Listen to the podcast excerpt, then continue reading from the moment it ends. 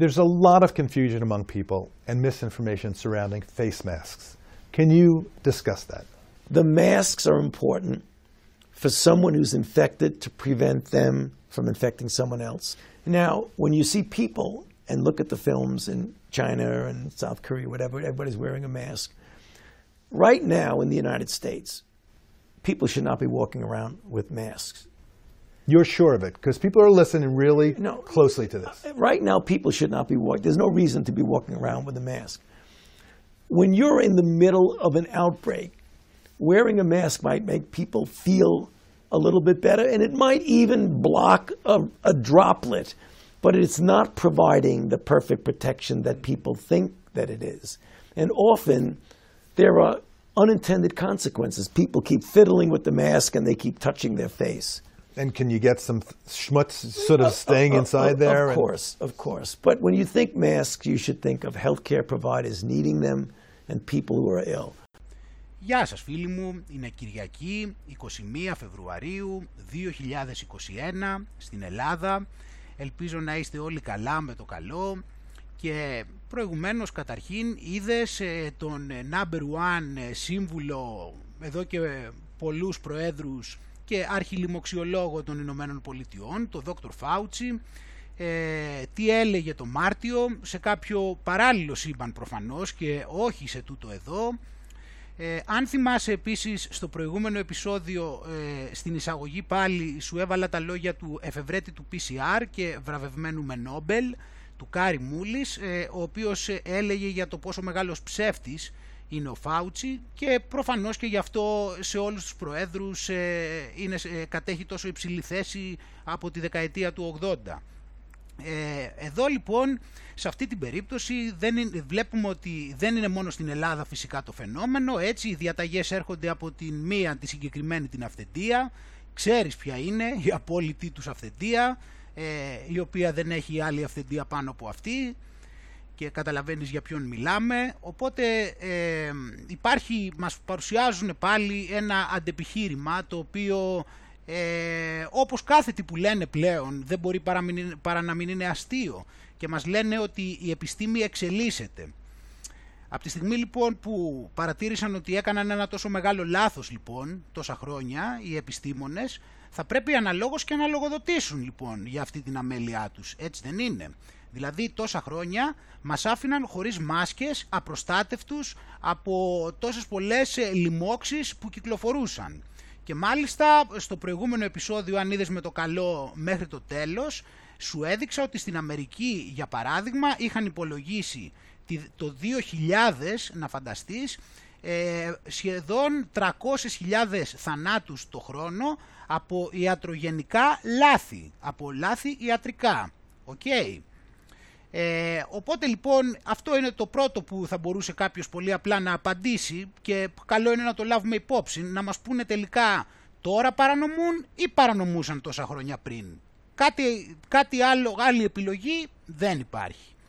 Και το δεύτερο ε, επιχείρημα, το δεύτερο πράγμα που θα μπορούσα να τους πω, αν, μπορού, αν με ενδιαφέρει να τους μιλήσω σοβαρά, γιατί δεν με ενδιαφέρει να τους μιλήσω σοβαρά, γιατί δεν τους ενδιαφέρει η επιχειρηματολογία, αλλά το λέω για τους ανθρώπους που θ- ενδιαφέρονται να σκεφτούν. Το δεύτερο λοιπόν που θα τους έλεγα θα ήταν ότι από τη στιγμή λοιπόν που η επιστήμη εξελίσσεται και είστε τόσο πολύ ανοιχτόμυαλοι, Καλό είναι λοιπόν φυσικά να αφήσετε να παρατηρηθούν αυτή τη στιγμή και εναλλακτικά, εναλλακτικά στοιχεία τα οποία παρουσιάζονται σε σχέση με αυτό το ζήτημα, ούτως ώστε ε, να, τα- να ληφθούν και αυτά υπόψη, μιας και η επιστήμη εξελίσσεται, οπότε πρέπει πάντα να είμαστε ανοιχτοί και σε νέα στοιχεία, έτσι. Αυτοί όμως, α, ε, όχι μόνο αυτό δεν κάνουν, αλλά διώκουν και ποινικά τι- οποιαδήποτε εναλλακτική, μάλλον προσπαθούν να διώξουν ποινικά οποιαδήποτε, οποιοδήποτε εναλλακτικό, εναλλακτική απόδειξη. Έτσι. Ε, σήμερα λοιπόν, ε, αφού στο προηγούμενο όπως είπαμε αποτραβηχτήκαμε λιγάκι ούτως ώστε να δυναμώσουμε λίγο τις ικανότητές μας, σήμερα θα ξαναμπούμε λίγο να δείξουμε πώς έχουν τα δεδομένα διότι ε, καταρχήν θέλω να ενημερώσω για μία ακόμα φορά όσους ε, δεν το έχουν συν- ε, συνειδητοποιήσει ακόμα ότι δεν πρόκειται να σταματήσουν όλα αυτά τα πράγματα αν οι άνθρωποι δεν πούν να σταματήσουν Και αυτό τώρα έχουμε μπει στην ουσία σε μια άλλη κανονικότητα κατά μία έννοια. Δηλαδή είμαστε στην κανονικότητα των lockdown. Δηλαδή τα lockdown, τα SMS, τα χαρτάκια, όλα αυτά είναι κάτι το οποίο είναι μια κανονικότητα. Έτσι. Δεν είναι κάτι πρόσκαιρο όπως βλέπεις. Γιατί δεν μπορώ πλέον να το πω ούτε και προσωρινό, μιας και έχει περάσει ένας χρόνος. Δηλαδή θα μπορούσα να πω ουδέν μονιμότερον του προσωρινού, αλλά εδώ δεν έχουμε ούτε καν κάτι προσωρινό. Ε, και θα δούμε λίγο αυτά τα πράγματα και θα δούμε τι είπε και η καγκελάριος σε σχέση με αυτό. Ε, θα δούμε εδώ πέρα τα στοιχεία, θα δούμε τι γίνεται, και με, τι γίνεται λοιπόν μετά. Αυτό θα, θα μπούμε λίγο να δούμε τώρα τι συμβαίνει με τις παρενέργειες των εμβολίων και, πώς, ε, και τι προσπαθούν να κάνουν κιόλας παράλληλα. Θα σου δείξω και πώς αισθάνονται, θα σου δείξω και άλλες καταγγελίες που είναι καλό να λεχθούν και θα δούμε εδώ και, πώς, ε, και πώς, πόσο φαίνεται η μεγάλη προσπάθεια που κάνουν και το μόνο που τους ενδιαφέρει είναι το πώς θα υποστηρίξουν τα εμβόλια και πόσο αδίστακτοι είναι. Ε, θα δούμε οι διάφορες παρενέργειες και που έχουν συμβεί και που δυστυχώς φαίνεται πως αναμένεται να συμβούν πολύ περισσότερο έτσι από την ε, γιατρό την Dolores Cahill. Θέλω να δω διάφορα πραγματάκια και θα δούμε εδώ πέρα πώς πάμε πάλι προς την περιθωριοποίηση. Έτσι σε, συνεχίζουν όλα, δηλαδή όλα τα όργανα του μαύρου να ε, δημιουργούν την περιθωριοποίηση και να πιέζουν. Και με πρώτο και κυριότερο φυσικά το πιο άλλο το Ισραήλ, το οποίο είναι και το πρώτο σε εμβολιασμούς. δηλαδή εκεί είναι και το μεγαλύτερο πείραμα, το, πιο, το ταχύτερο μετά τη Βρετανία, από ό,τι βλέπουμε. Ε, ξέρεις, εδώ συνεχίζει αυτό. Έχουμε διάφορα ενδιαφέροντα, έχουμε εδώ πέρα το, το σκάνδαλο με τα lockdowns, θα δούμε στην Ελλάδα την κατάσταση, πώς υπάρχουν αντιδράσεις, θα δούμε ένα πάρα πάρα πάρα πολύ σημαντικό θέμα που το έχουν αμελήσει πολύ και θα δούμε και τι ετοιμάζεται και για σήμερα, τι έχουν ετοιμάσει λοιπόν οι Ιουδαίοι. Ε, και θα δούμε και εδώ αυτό πώς ίσως συνδέεται με τον Elon Musk και τα σχέδιά τους και διάφορα άλλα ενδιαφέροντα πραγματάκια μαζί με τα σχόλιά μας φίλοι μου με το καλό, γιατί εδώ πέρα θέλω να θυμηθούμε και κάποια λόγια στο τέλος από το στρατηγό Μακρυγιάννη. Έτσι, οπότε πριν ξεκινήσουμε να ευχαριστήσουμε πάρα πολύ τα blog, τα site, τα κανάλια, όλους που έβαλαν το προηγούμενο βίντεο. Ε, εδώ το Απόρριτα TV παρεπιπτόντως ε, έχει βάλει διάφορα προηγούμενα βίντεο ε, και εγώ στις τελευταίες εκπομπές δεν το ανέφερα, το αμέλησα κιόλας. Δυστυχώς, ε, οπότε έχει βάλει διάφορα. Τώρα, αν προτιμάς τόσο πολύ έτσι να τα βλέπεις στο YouTube, έχει βάλει διάφορα εδώ το παιδί. Ευχαριστούμε πάρα πολύ. Έτσι. Ε, επίσης, ε, οπότε λοιπόν ε, είναι επίσης το σκεφτόμαστε ελληνικά.blogspot.com τρικλοποδιά.gr ε, διόντοτος pavlak.blogspot.com thesecretrealtruth.blogspot.com ο ασκητής.blogspot.com ε, το, το group Hellas Liberation Organization στο facebook Κατακλυσμός ΝΟΕ, το κανάλι στο YouTube Παναγία Ιεροσολυμίτισσα.blogspot.com λουτράκιοντισέας.blogspot.com ο παρλαπίπας.gr τα blog.wordpress.com Καιρόν Γνώθη είναι το, η σελίδα στο facebook χαλαράκαφέ.blogspot.com εργαζόμενοι-demos.blogspot.com ε, το group Αρχάγγελος Μιχαήλο Ταξιάρχη στο facebook η σελίδα Global Hellenic Resistance του Zionists, Masons and Satanists οι μάσκες πέφτουν.blogspot.com cookfamily.blogspot.com kozanara.gr και myblogs.gr Σας ευχαριστώ πάρα πολύ όπως πάντα όλους που βάλατε το βίντεο και βοηθήσατε να προωθηθεί το έργο μου και ευχαριστίες πάντα και σε εσάς φίλοι μου να είστε όλοι καλά και να με συγχωρεί όποιος ε, έβαλε το βίντεο και δεν μπόρεσα να το μάθω. Να είστε καλά. Πάμε λοιπόν ε, εδώ επειδή έχουμε να δούμε διάφορα. Μόλις πριν από λίγο ε, ε, είδαμε και το νέο έτσι το οποίο δεν νομίζω να ξάφνιασε και κανέναν. Το οποίο ήταν αυτό ότι λέει εδώ κορονοϊός μόλις ανακοινώθηκε παράταση lockdown μέχρι τέλος του ε, Ε, δηλαδή ποιου. Λέει του, είναι κάτι το οποίο ας πούμε έχει κάποιο νόημα τώρα να το πούν. Δηλαδή άμα σου πούνε ανακοινώθηκε lockdown για τις επόμενες δύο εβδομάδες, εσύ θα περιμένεις πότε θα περάσουν για να βγεις έξω παράδειγμα, έτσι. Δηλαδή αυτό έχει κάποιο νόημα. Ε, ή ξέρω εγώ πλέον νιώθεις καλά με αυτή την ιδέα, με το ότι θα σου δίνουν μια ελπίδα, μετά θα σου λένε δεν γίνεται ε, και μετά θα κάθεσαι και θα ελπίζεις για το πότε θα σου πούνε αυτοί ότι θα βγεις. Κάπως έτσι, είναι νορμάλ αυτό. Ε, γιατί τώρα δεν μπορούμε να μιλάμε για χαλάρωση μέτρων, υπομονή, υπομονή. Σύμφωνα με όλα τα επιστημονικά στοιχεία η πανδημία τελειώνει τέλη Μαρτίου. Μέχρι τον Απρίλιο θα έχουμε και την ανοσία. Έχουμε δύο δύσκολους μήνες μπροστά μας. Εντάξει, μην ανησυχείτε, μέχρι τότε είναι. Λίγο υπομονή ακόμα. Μην ανησυχείτε καθόλου. Ε, οπότε εδώ πέρα λέει, κανείς δεν ξέρει, λέει Παπαευαγγέλου.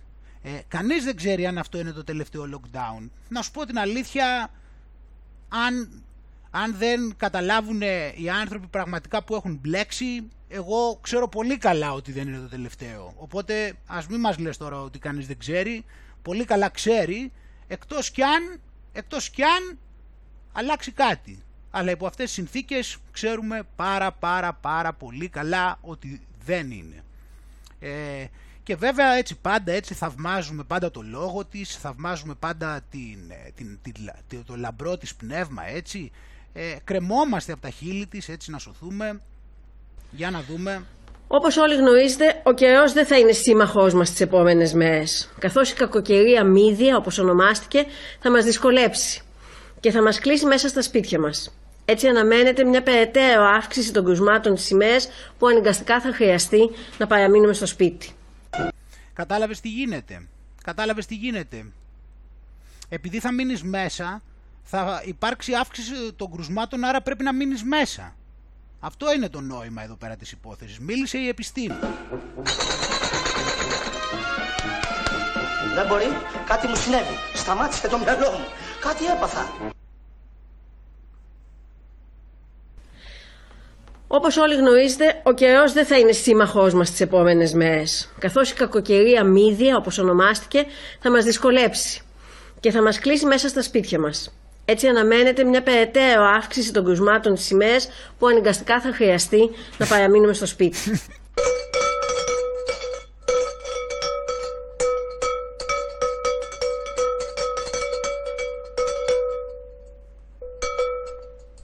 Τώρα τι γίνεται; Βγαίνω ή μένω.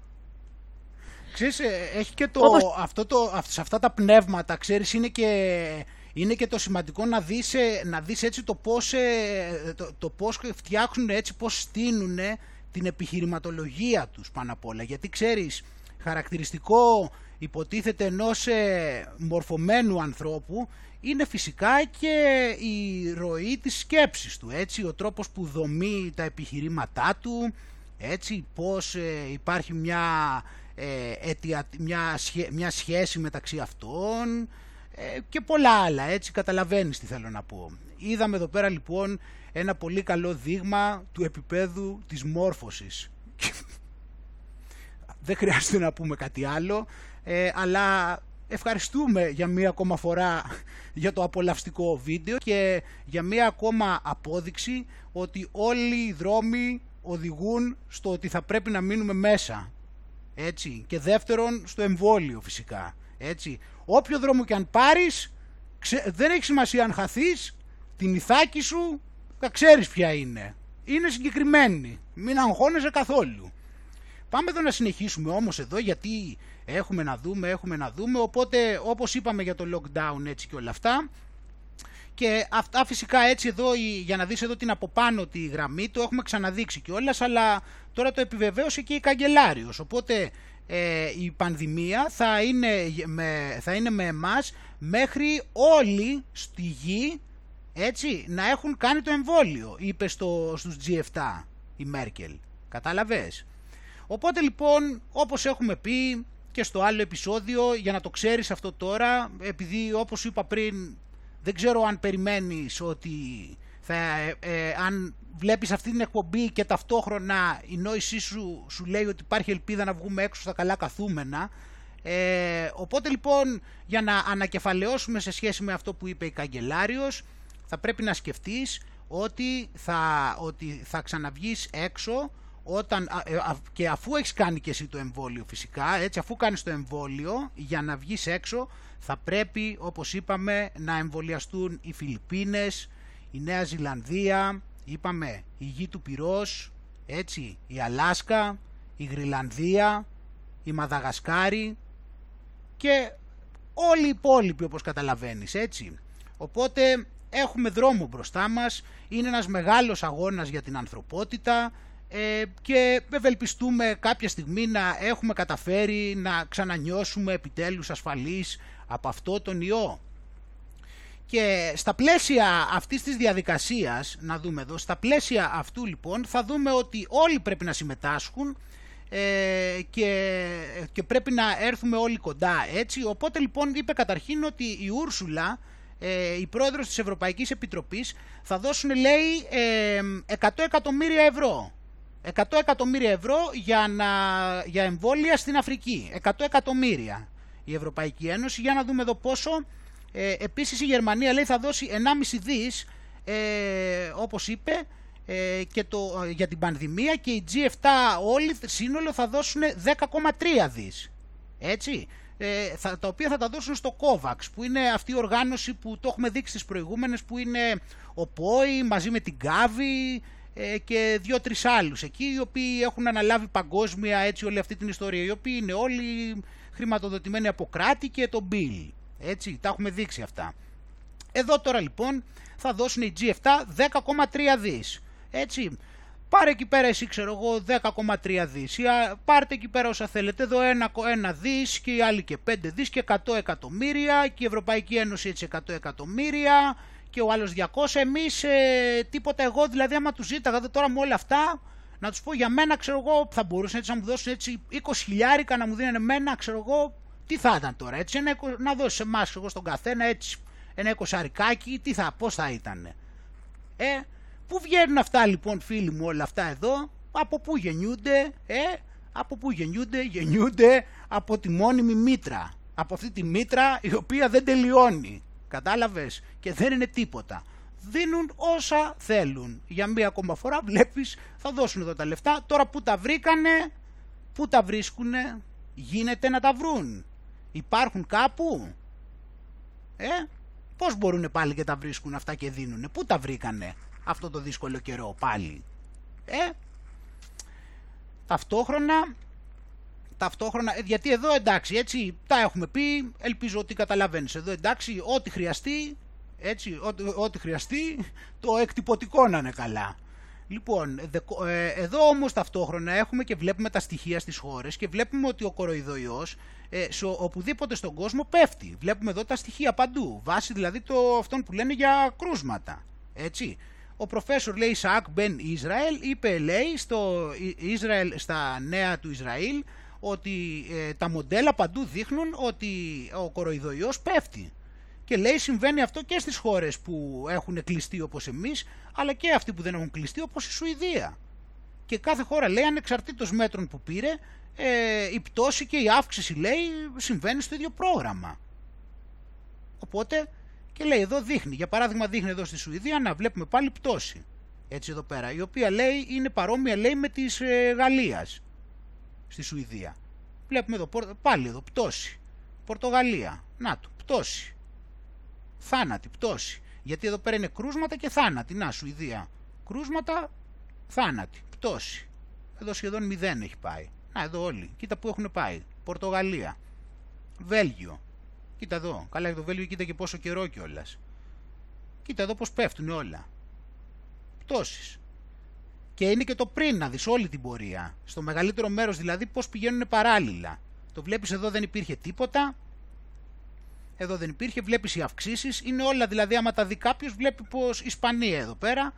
Βλέπει σε μεγάλο βαθμό και δείχνει ότι σε όλα υπάρχει έτσι κάθετη πτώση. Στην Ευρώπη όλοι, να. Δείχνει για κάθετες πτώσεις. Όλα αυτά. Έτσι. Παντού παρόμοια πράγματα. Έχουν βάλει τα στοιχεία Ε, και για το, για το Ισραήλ λέει ταυτόχρονα τα ίδια πράγματα που κάνουν τα εμβόλια, η Βρετανία πάλι τα ίδια πράγματα, ενώ οι άλλοι πάνε σε άλλο ρυθμό, έτσι. Ενώ οι άλλοι υποτίθεται πάνε σε άλλο ρυθμό, ε, η, το Ισραήλ έχει την ίδια κατάσταση, ενώ οι άλλοι δηλαδή δεν κάνουν τόσο πολλά εμβόλια, έχουν στην ίδια κατάσταση. Ε, αυτό τώρα έτσι, αυτό πάλι, ε, πώς να σου πω, αυτό πάλι το ξέρουμε, εντάξει. Αυτό το ξέρουμε, γιατί βλέπουμε και τα κρούσματα στην Ελλάδα. Δηλαδή, κρούσματα, τα λέω κρούσματα, εντάξει, ξέρεις, ε, μιλάμε για τα κόμιξ τώρα. Πάνω στο κόμιξ αυτό που βλέπουμε τέλος πάντων είναι αυτά κρούσματα, βλέπεις ότι αυτοί οι αριθμοί βγάζουν παντού τους ίδιους. Όπως πάντα συνέβαινε, έτσι. Ε, γιατί είναι όλα στον υπολογιστή, όπως καταλαβαίνεις, είναι όλα μία προσωμείωση και γι' αυτό το λόγο πηγαίνουν ανάλογα με τα πλαίσια της ατζέντας. Το θέμα είναι τώρα λοιπόν ότι αυτό πέφτουν γιατί θέλουν να δείξουν ότι τα lockdown έχουν κάποιο νόημα και σε λίγο καιρό έτσι κι αλλιώς ξέρουμε ότι θα φέρουν το νέο κύμα. Το νέο κύμα, σαν τη μουσική. Οπότε το ώρα που θα φέρουν το τρίτο, το νέο κύμα, θα τα ξανανεβάσουν σε όλες τις χώρες όμως. Και αυτό θα γίνει επειδή θα πρέπει να πιέσουν για τα εμβόλια. Γιατί τώρα είναι οι περισσότερες χώρες είναι στο αρχικό επίπεδο των εμβολίων που τα κορόιδα έτσι κι αλλιώς είναι έτοιμα να τα κάνουν. Σε λίγο καιρό όμως θα σφίξουν τα λουριά γιατί τα κορόιδα θα έχουν κάνει, οπότε μετά θα έρθει η ώρα που θα πρέπει να πιεστούν οι επόμενοι. Οπότε καταλαβαίνουμε ότι στη συνέχεια θα πρέπει, θα πρέπει να, εκείνη την ώρα θα πρέπει να είναι που θα έρθει το τρίτο κύμα που λένε. Έτσι και θα παντού παγκόσμια πάλι ε, θα, υπάρξει, θα υπάρχει πάλι μια αύξηση των κρουσμάτων και των θανάτων. Έτσι. Θα γράφουν δηλαδή πιο πολλά. Ε, αυτό δηλαδή αναμένεται να γίνει. Παρακάτω λοιπόν, ταυτόχρονα βέβαια ξέρουμε ότι ε, εδώ και στην Ουαλία έχουν, ε, έχουν πέσει από τα σύννεφα γιατί βλέπουν ότι ε, η γρήπη έχει πέσει στο χαμηλότερο επίπεδο για τα τελευταία 130 χρόνια.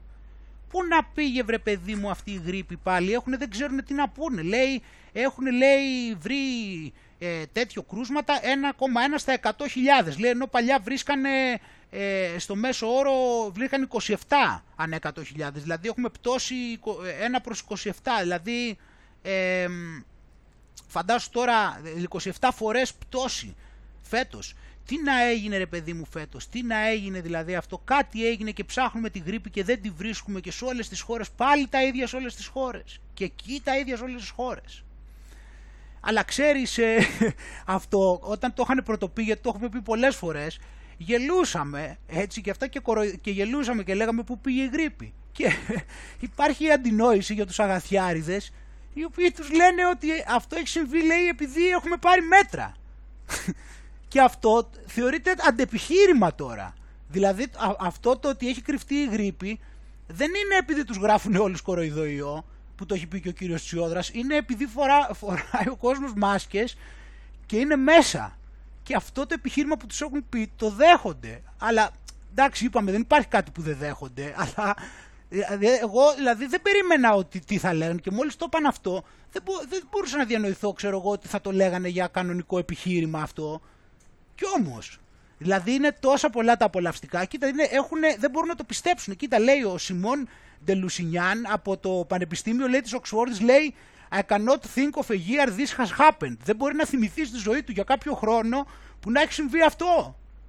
Πόρε παιδί, άμα σου λέω ότι ζούμε κοσμοϊστορικές στιγμές, εδώ τώρα όμως θα δούμε σε αυτό το πλαίσιο έτσι, σε αυτής της μεγάλης κοροϊδό απίστευτης απάτης, αυτής της άπατης απάτης, θα δούμε τραγικά πράγματα γιατί θα δούμε ε, από whistleblower, έτσι, από κάποιον που δούλευε σε γυροκομείο, θα δούμε βίντεο το οποίο παρουσιάστηκε στη, στη Γερμανία, στη συγκέντρωση εδώ που κάνουν οι γιατροί και παρουσιάστηκε από κάποιον ο οποίος ήταν μέσα στο γεροκομείο. Αυτό είναι μια μεγάλη ομιλία πάλι. Συγκέντρωση βασικά, αντε, συγκέντρωση έτσι για τα... Καταλαβαίνεις γιατί; Είναι και ο Dr. Φιούλμιχ που ξέρουμε και ούτω καθεξής. Εδώ πέρα λοιπόν σε αυτό εδώ θα υπάρχει το link δηλαδή εδώ πέρα. Μα πας εδώ θα δούμε λοιπόν το βίντεο μέσα από το γεροκομείο που είναι πάρα πολύ σημαντικό για τους εμβολιασμούς. Πάμε λοιπόν.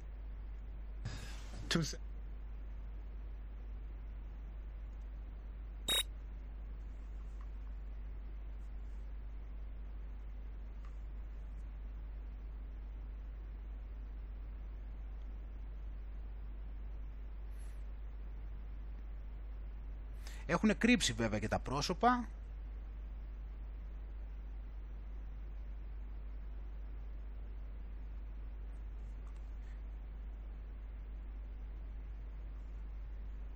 Δεν έχουν βάλει και τον ήχο βέβαια βλέπω.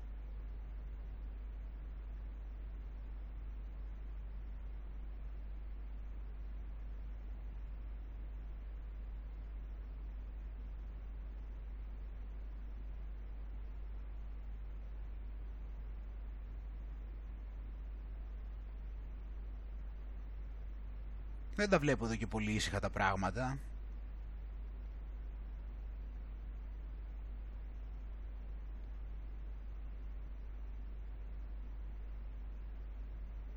Κοίτα, κοίτα, κοίτα εδώ τι γίνεται.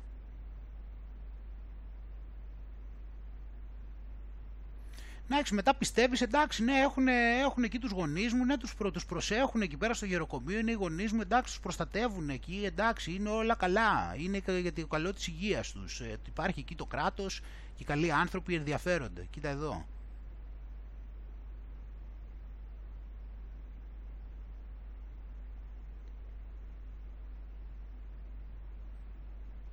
δεν, δεν ξέρω αν βλέπεις εδώ τις κινήσεις, εδώ το, το πώς κάνει το στήθος του ανθρώπου, το πώς κινείται.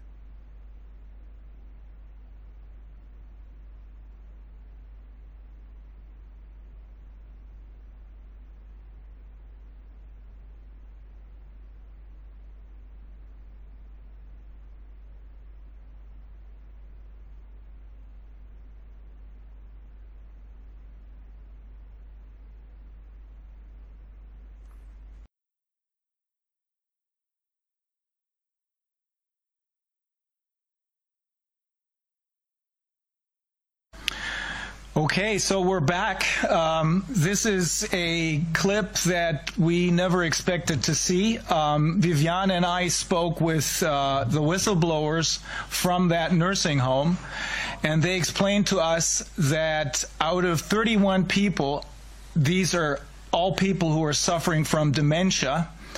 Uh, out of 31 people who were vaccinated, eight died within three, two or three weeks. 11 more um, suffer from serious side effects, serious adverse effects, and uh, they explained to us how one of the, uh, how all of them had tested negative uh, before they were vaccinated, before they were given the injections, and how they were all in good shape, apart from the fact, of course, that they were uh, suffering from dementia. One of them is a runner uh, in his late 70s, I think, or was a runner, I should say, who was also an opera singer. He outran uh, one of the nurses who was in her mid 30s. Um, he was still singing operas um, on, on the day that he got vaccinated. After he got vaccinated, a couple of days later, he died. So this opera singer doesn't sing anymore. Εντάξει, δεν θα έφταιγε το εμβόλιο. Απλώς τραγουδούσε πολύ όπερα. Μάλλον αυτό θα έφταιγε. Ήταν παρενέργειε τη πολύ του, του, ότι τραγουδούσε πάρα πολύ όπερα. Αυτό μάλλον θα έφταιγε. Αποκλείεται να έφταιγε τώρα το εμβόλιο. Τι είναι αυτά τα πράγματα; Εντάξει, ε, βλέπουμε και κάτι ακόμα και θα δούμε αρκετά ακόμα πάνω σε αυτό. Πάρα πολλά πάνω σε αυτό. Α, κάτσε ξεχάστηκα, τώρα είμαι ακόμα κρυμμένος, επανήλθα. Λοιπόν, θα δούμε πάρα πολλά πάνω σε αυτό. Τώρα ενδιαφέροντα, ε, τι ενδιαφέροντα δηλαδή, θλιβερά. Ε, για μία ακόμα φορά για να δείξουμε δηλαδή ότι πραγματικά δηλαδή δεν μπορείς να καταλάβεις δηλαδή μέσα σε, τόσο, σε μια τόσο κουφή πλεκτάνη όταν, έχουν, όταν υπάρχουν στοιχεία και από τις πέτρες ότι μιλάμε για μια τέτοια κοροϊδία να πηγαίνουν και να βάζουν το σώμα τους στον τορβά κανονικά και να έχουμε φτάσει τώρα στο σημείο να τους έχουμε προειδοποιήσει από την πρώτη στιγμή που ξεκίνησε αυτή η ψευτοδημία και από την πρώτη στιγμή να τους το έχουμε πει και αυτοί να πηγαίνουν ακόμα ένα χρόνο μετά στο στόμα του λύκου την ίδια στιγμή που βλέπουν και τι έχουν πάθει οι συνάνθρωποι τους. Και ακόμα και τώρα και θα βλέπουν την πραγματική πανδημία τώρα που θα είναι η πανδημία των ε, εμβολιασμένων, θα είναι η πανδημία αυτών που παθαίνουν οι εμβολιασμένοι. Θα είναι δηλαδή τώρα θα δούμε πανδημία από κρούσματα εμβολίων και τώρα δεν θα τη δέχονται και θα λένε δεν υπάρχει. Εδώ λοιπόν έχουμε ότι 653 θάνατοι και 12.044 άλλες, ε, άλλες ασθένειες αναφέρθηκαν, ε, έτσι, αναφέρθηκαν μετά, και αυτό σου λέω τώρα είναι 12 του Φεβρουαρίου, πρόσχε, είναι 12. Και τώρα σήμερα έχουμε πάει 21 και αυτό είναι 12 και έχουν στην Αμερική 653 θανάτους από το CDC, εντάξει.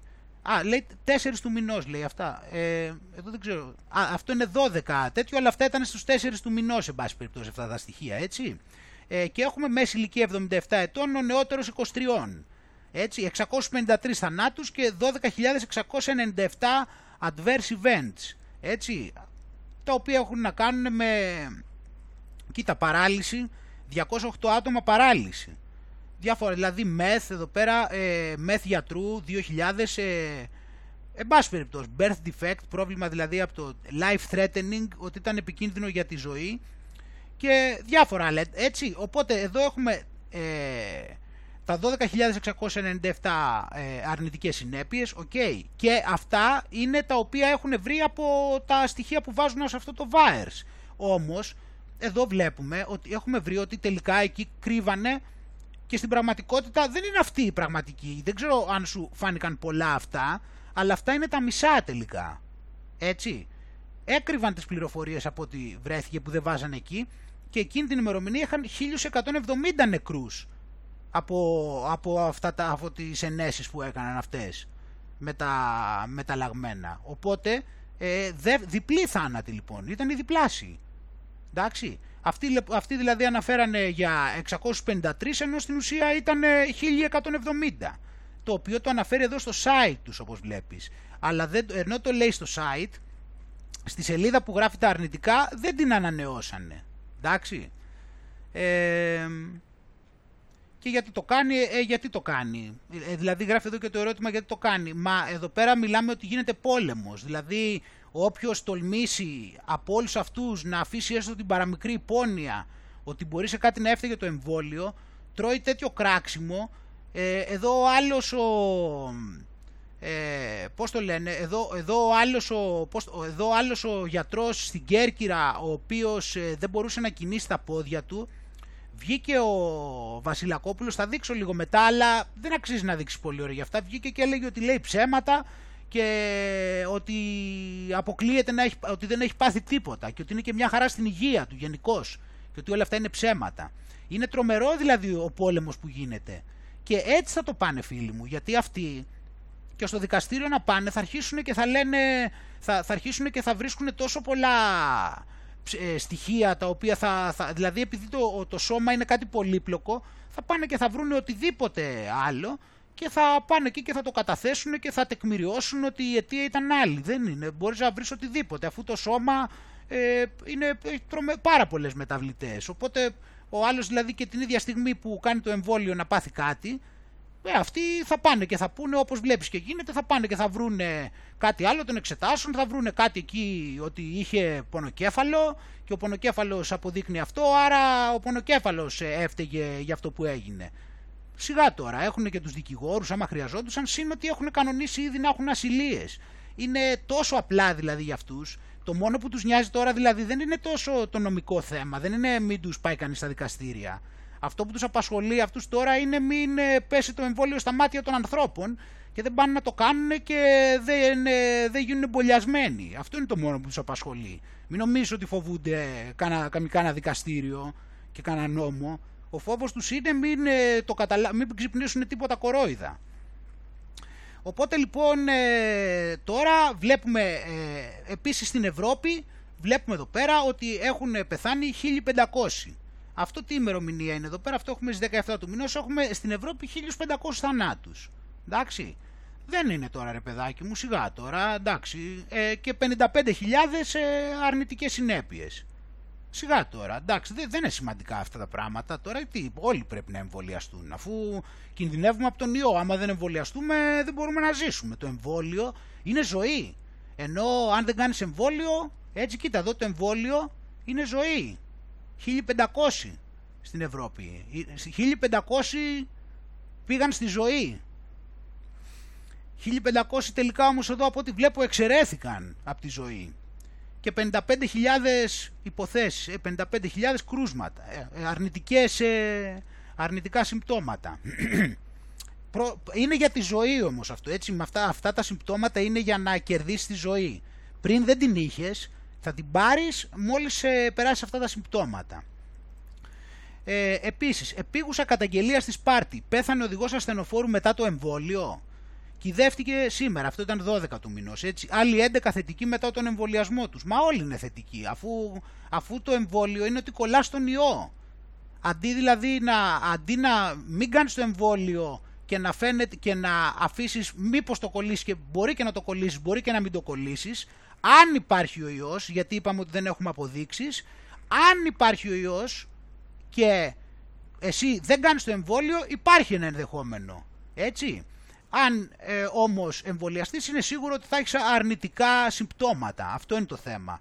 Γιατί εδώ το θετικοί δεν βγήκαν για πλάκα, βγήκαν θετικοί γιατί αυτοί κάτι έχουν τώρα μετά το εμβόλιο. Είναι στη λίστα εκείνων. Ε, οπότε λοιπόν δεν πέθανε κανείς, λέει, στη Σπάρτη δεν έχει πεθάνει κανένας από κορονοϊό μέχρι τώρα. Πέθανε όμως ο οδηγός ασθενοφόρου του νοσοκομείου Σπάρτης μετά από τον εμβολιασμό του για κορονοϊό. Δηλαδή, τι γίνεται στην ουσία, ε, τι, τι, τι βλέπεις από αυτό, ότι σπέρνουν το θάνατο με αυτά τα διαβολοεμβόλια. Το γεγονός του εμβολιασμού το κρύβουν επιμελώς όλα τα τοπικά μέσα. Βγάλει το στον αέρα, είναι λεπτό το ζήτημα. Το γεγονός είναι απολύτως αληθέ. Σήμερα έγινε η κηδεία του. Επίσης, άλλοι 11 βρέθηκαν θετικοί μετά το εμβόλιο, νοσηλεύτηκαν και είναι καλά. Πάλι καλά. Εδώ πέρα βλέπουμε και τον άνθρωπο, έτσι 57 ετών. Ε, κρύβονται πάρα πολλά περιστατικά σε όλη την Ελλάδα, έτσι. Κρύβουν πάρα πολλά περιστατικά σε όλη την Ελλάδα. Μαθαίνουμε από εδώ και από εκεί διαρκώς, ε, από ανθρώπους που βρίσκονται σε νοσοκομεία και ούτω καθεξής. Που, οι οποίοι, γιατί εκεί είναι που είναι τα πολλά εμβόλια και βλέπουν διαρκώς, βλέπουμε συνέχεια αρνητικά συμπτώματα και όπως σου είπα αυτή θα είναι η πανδημία. Σε λίγο θα ξέρεις κάποιον που έχει αρνητική συνέπεια από το εμβόλιο. Θα ρωτάμε, ξέρεις κάποιον και θα λες ναι, ξέρω κάποιον. Λυπάμαι που τα λέω αυτά τα πράγματα. Είναι, είναι τραγικά φίλοι μου που τα λέω αυτά τα πράγματα. Είναι δηλαδή σε πιάνει, σε πιάνει η καρδιά σου. Και αυτό εντάξει δικαιοσύνη. Πήγαν από μόνοι τους με την ελεύθερη βούλησή τους. Πάλι λυπάμαι όμως. Θλίβομαι. Δηλαδή ετοιμάζουν αυτού του είδους την πανδημία όλοι θα ξέρουμε κάποιον που κάτι έπαθα από εμβόλιο. Είναι, είναι απίστευτο αυτό που ζούμε. Ε... Εδώ πέρα. Εδώ θέλω να σου δείξω λίγο τα, λίγο τα λόγια μόνο έτσι για το τέτοιο για να, για να δεις πώς φαίνεται από τα λόγια του. Εδώ σου είπα για τον άλλον που παρέλυσε μετά το εμβόλιο και αυτός εδώ πέρα έλεγε ότι δεν έχει τίποτα και είναι περδίκη στη τηλεόραση και όλα αυτά. Βέβαια αυτός δεν κινδυνεύει τώρα από κανένα νόμο γιατί σου είπα δεν κινδυνεύουν από δικαστήρια, από τίποτα δεν κινδυνεύουν. Κινδυνεύουν μόνο από το ξύπνημα των προβάτων. Και εδώ κοίτα να δεις πώς το εκφράζει. Βεβαίως. Αυτό τι σημαίνει κύριε καθηγητά, ότι σας βγάζει ε, κάποια στοιχεία επαρκή για να κάνετε διάγνωση για το δεύτερο περιστατικό; Δεν κάνω διάγνωση. Δηλαδή, το μόνο που, το μόνο που σκέφτομαι ότι είναι ένας άνθρωπος που έχει στρες είναι πιθανό να σωματοποιεί διάφορα. Δεν φταίει το εμβόλιο. είναι το μόνο που θέλω να πω. Εσείς όμως κάνετε... Βλέπεις, βλέπεις ποιο είναι το μόνο που θέλει να πει. Τώρα το άμα κατηγόρησε τον άλλον ότι λέει ψέματα, ότι είναι άρρωστος και ο άλλος είναι στο νοσοκομείο, όπως βλέπεις δεν τον αγχώνει. Το βλέπεις που ζούμε, το καταλαβαίνεις. Δεν τον αγχώνει που έχει πει στην τηλεόραση αυτά τα πράγματα, ότι ο άλλος είναι άδικα ε, στο νοσοκομείο και λέει ψέματα. Δεν αγχώνεται μην του κάνει κάτι ο εισαγγελέας. Το μόνο που τον ενδιαφέρει είναι αυτό. Καλά, για την υπόλοιψή του εντάξει, τι να, δεν, δεν χρειάζεται να το συζητάμε. Λέμε τώρα για τον νόμο.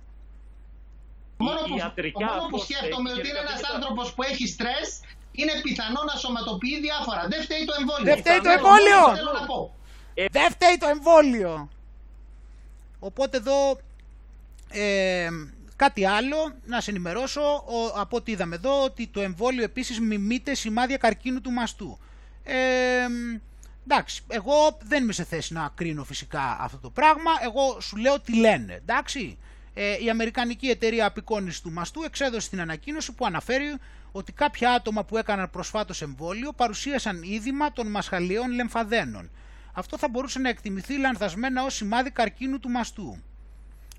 ας το αξιολογήσει ο καθένας όπως νομίζει. Οι μασχαλιαίοι λεμφαδένες βρίσκονται κοντά στο εξωτερικό στήθος. Αν μια γυναίκα δει διόγκωση σε εκείνο το σημείο, στα πλαίσια μιας εξέτασης μαστού, θα μπορούσε εύκολα να της προκαλέσει ανησυχία.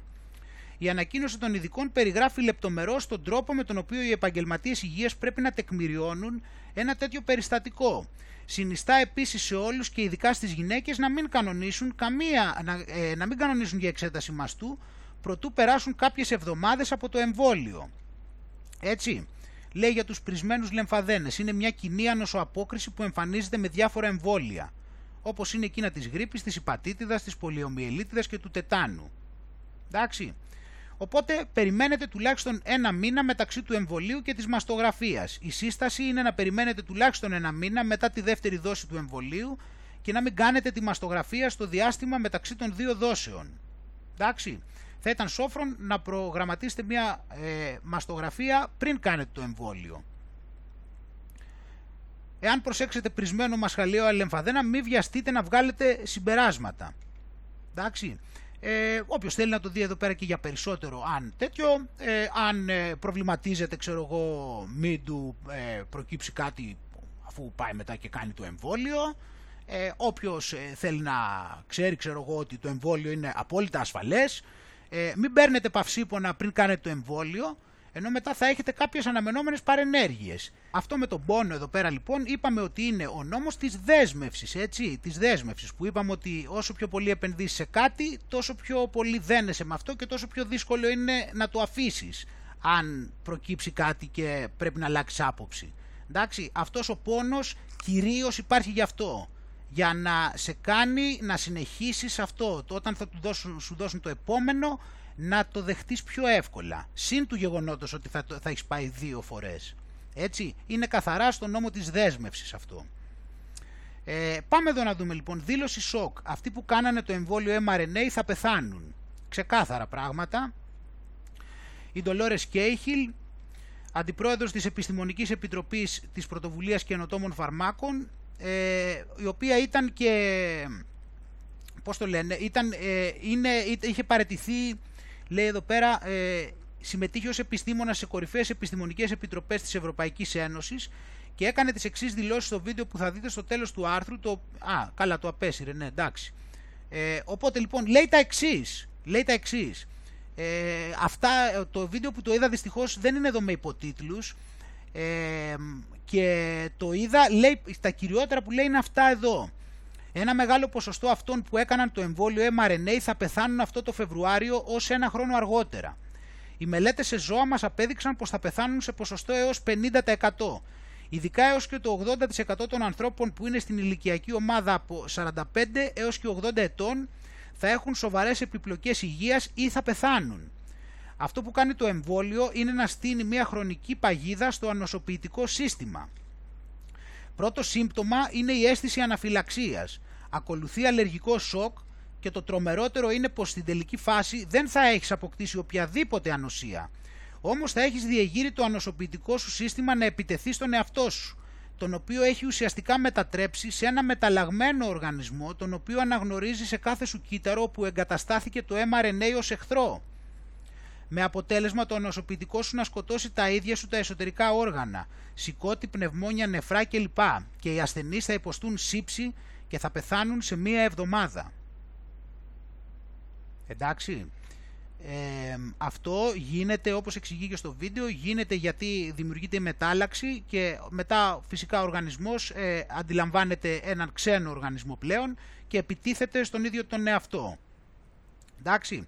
Ε, και ε, όπως βλέπουμε εδώ συγκεκριμένα επιτίθεται και με πολύ σφοδρό τρόπο έτσι όπως λειτουργεί το συγκεκριμένο γιατί μιλάει για επιθέσεις στο σηκώτη, στα πνευμόνια, στα νεφρά κλπ. Έτσι. Ε, δεν χρειάζεται να πω κάτι πάνω σε αυτό έτσι. Μόνο απλώς να υπενθυμίσω ότι πρέπει όλοι να εμβολιαστούν. Ε, έχουμε μια τρομερή πανδημία. Το εμβόλιο είναι απαραίτητο. Δεν μπορούμε χωρίς το εμβόλιο να ζήσουμε. Ε, το εμβόλιο θα μας πάει, θα μας δώσει τη ζωή. Έτσι, και πρέπει όλοι να εμβολιαστούν. Ε, πάμε να δούμε λοιπόν εδώ πέρα ότι για να εμβολιαστούν όλοι θα πρέπει να βρισκόμαστε στο επίπεδο μπρος γκρεμός και πίσω ρέμα. Έτσι δεν πρέπει να πάει. Πρέπει δηλαδή αυτοί που δεν θέλουν να ακολουθήσουν το πρόγραμμα ε, θα πρέπει να βρεθούν σε μια πολύ δύσκολη θέση όπως καταλαβαίνεις για να αναγκαστούν να ακολουθήσουν το πρόγραμμα. If someone refuses in our um, facilities to be tested, they have to keep staying. So they won't be able to leave after 14 days. They have to stay on for another 14 days. So it's a pretty good incentive. You either get your tests done and make sure you're cleared, or we will keep you in a facility longer. So I think people, most people will look at that and say, "I'll take the, I'll take the test." Ε, φαντάσου και αυτή τώρα σου μιλάει και για τεστ έτσι, φαντάσου τι έχει να γίνει όταν, ε, αν έχει να κάνει με εμβόλιο, εδώ σου λέει ότι θα τους βάζει μέσα επειδή δεν κάνουν τεστ, φαντάσου με το εμβόλιο τι θα πει.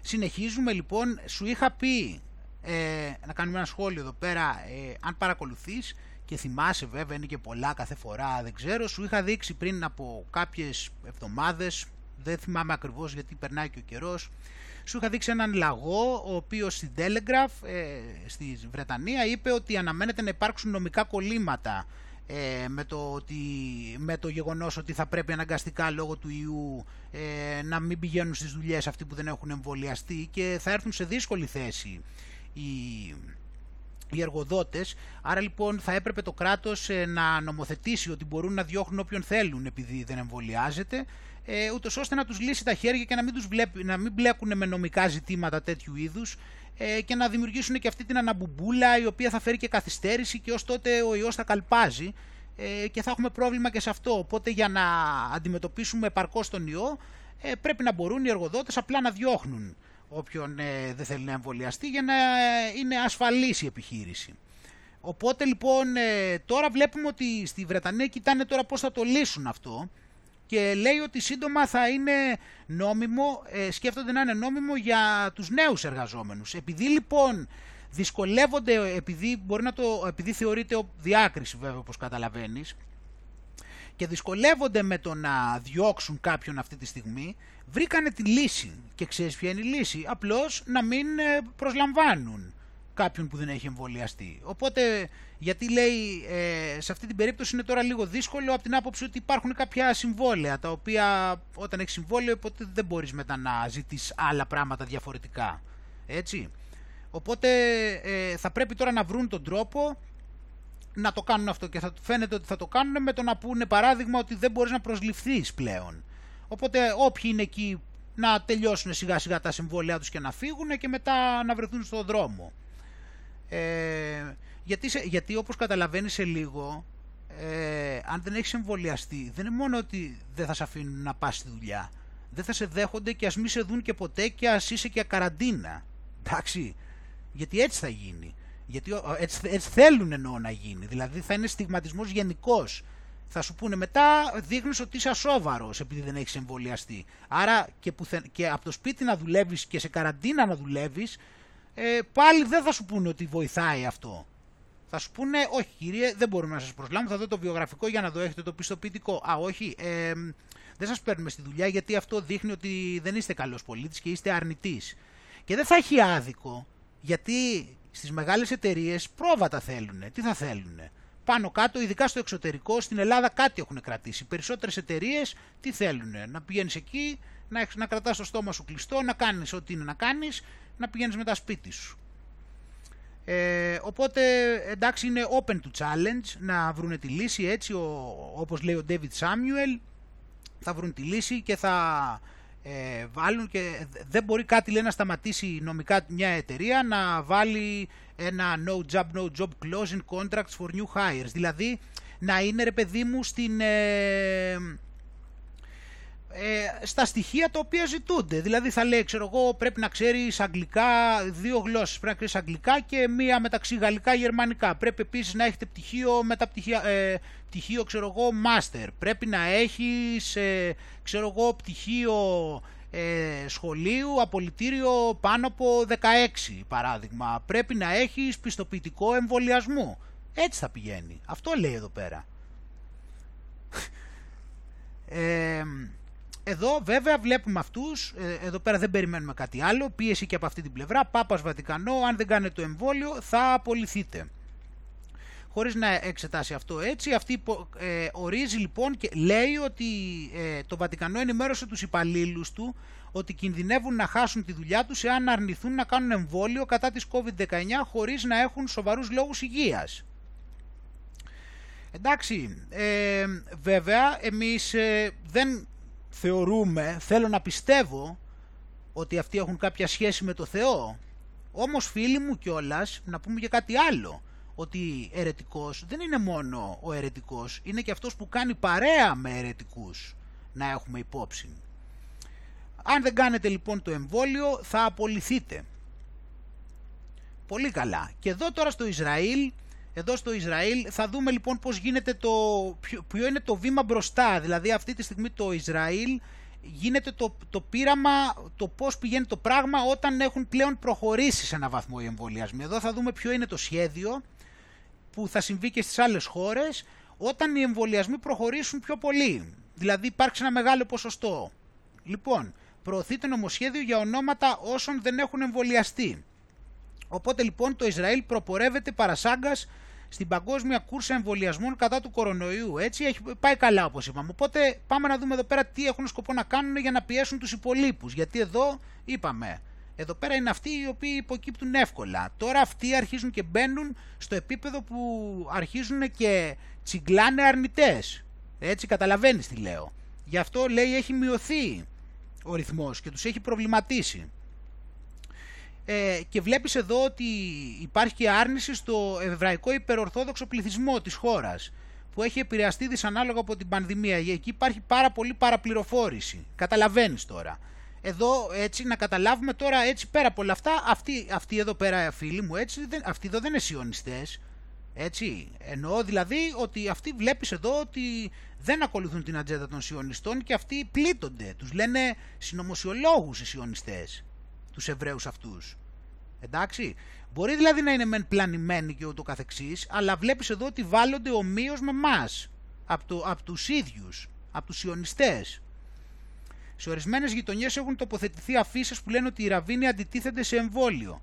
Οι Αραβι... Έτσι, εδώ δηλαδή κάνουν πόλεμο σε αυτούς τους συγκεκριμένους ραβίνους, εδώ όμως βέβαια.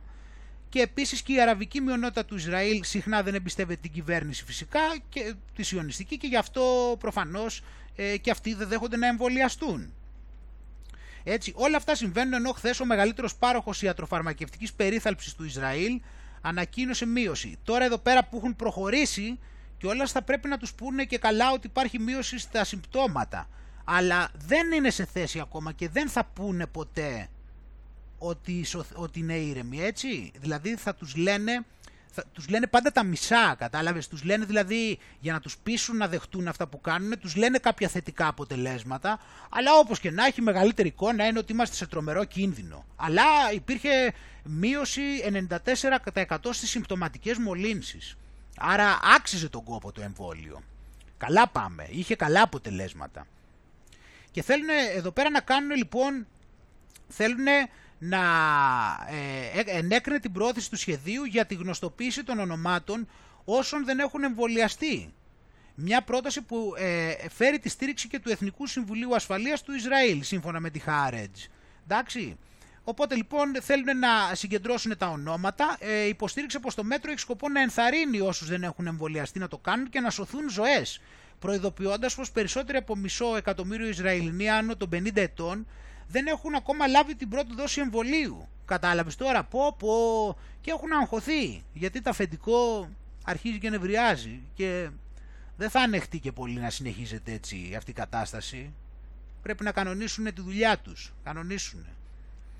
Οπότε η Guardian εξετάζει, ε, όπως λέει Guardian, λέει η κυβέρνηση λοιπόν εξετάζει μια προσέγγιση καρότου και μαστιγίου για να πείσει τους πολίτες της χώρας να εμβολιαστούν. Με μέτρα όπως να επιτρέπεις σε όσους έχουν εμβολιαστεί να έχουν πρόσβαση σε εστιατόρια, ξενοδοχεία και συναυλίες εξωθώντας παράλληλα κάποιους αρνητές να εξετάζονται υποχρεωτικά ανά δύο μέρες κατά τον COVID. Κατά της COVID θα έχετε το δικαίωμα να μπαίνετε σε γυμναστήρια και πολιτιστικές εκδηλώσεις ή θα μείνετε πίσω, αναφέρει ο Υπουργός Υγείας. Εμβολιαστείτε. Λοιπόν φίλοι μου, λοιπόν δηλαδή πραγματικά είμαστε σε αυτό το σημείο εδώ λοιπόν. Είμαστε σε αυτό εδώ το σημείο. Στην, στην οποία μας δηλώνει το, το μεγαλύτερο χέρι των σιωνιστών, του, όχι των σιωνιστών βασικά, έτσι του τέτοιου, μην το επαναλαμβάνουμε, είπαμε, ένα είναι το ντόλαρ και ένα στο κόβι, λοιπόν. Είμαστε λοιπόν φίλοι μου σε αυτό εδώ το σημείο.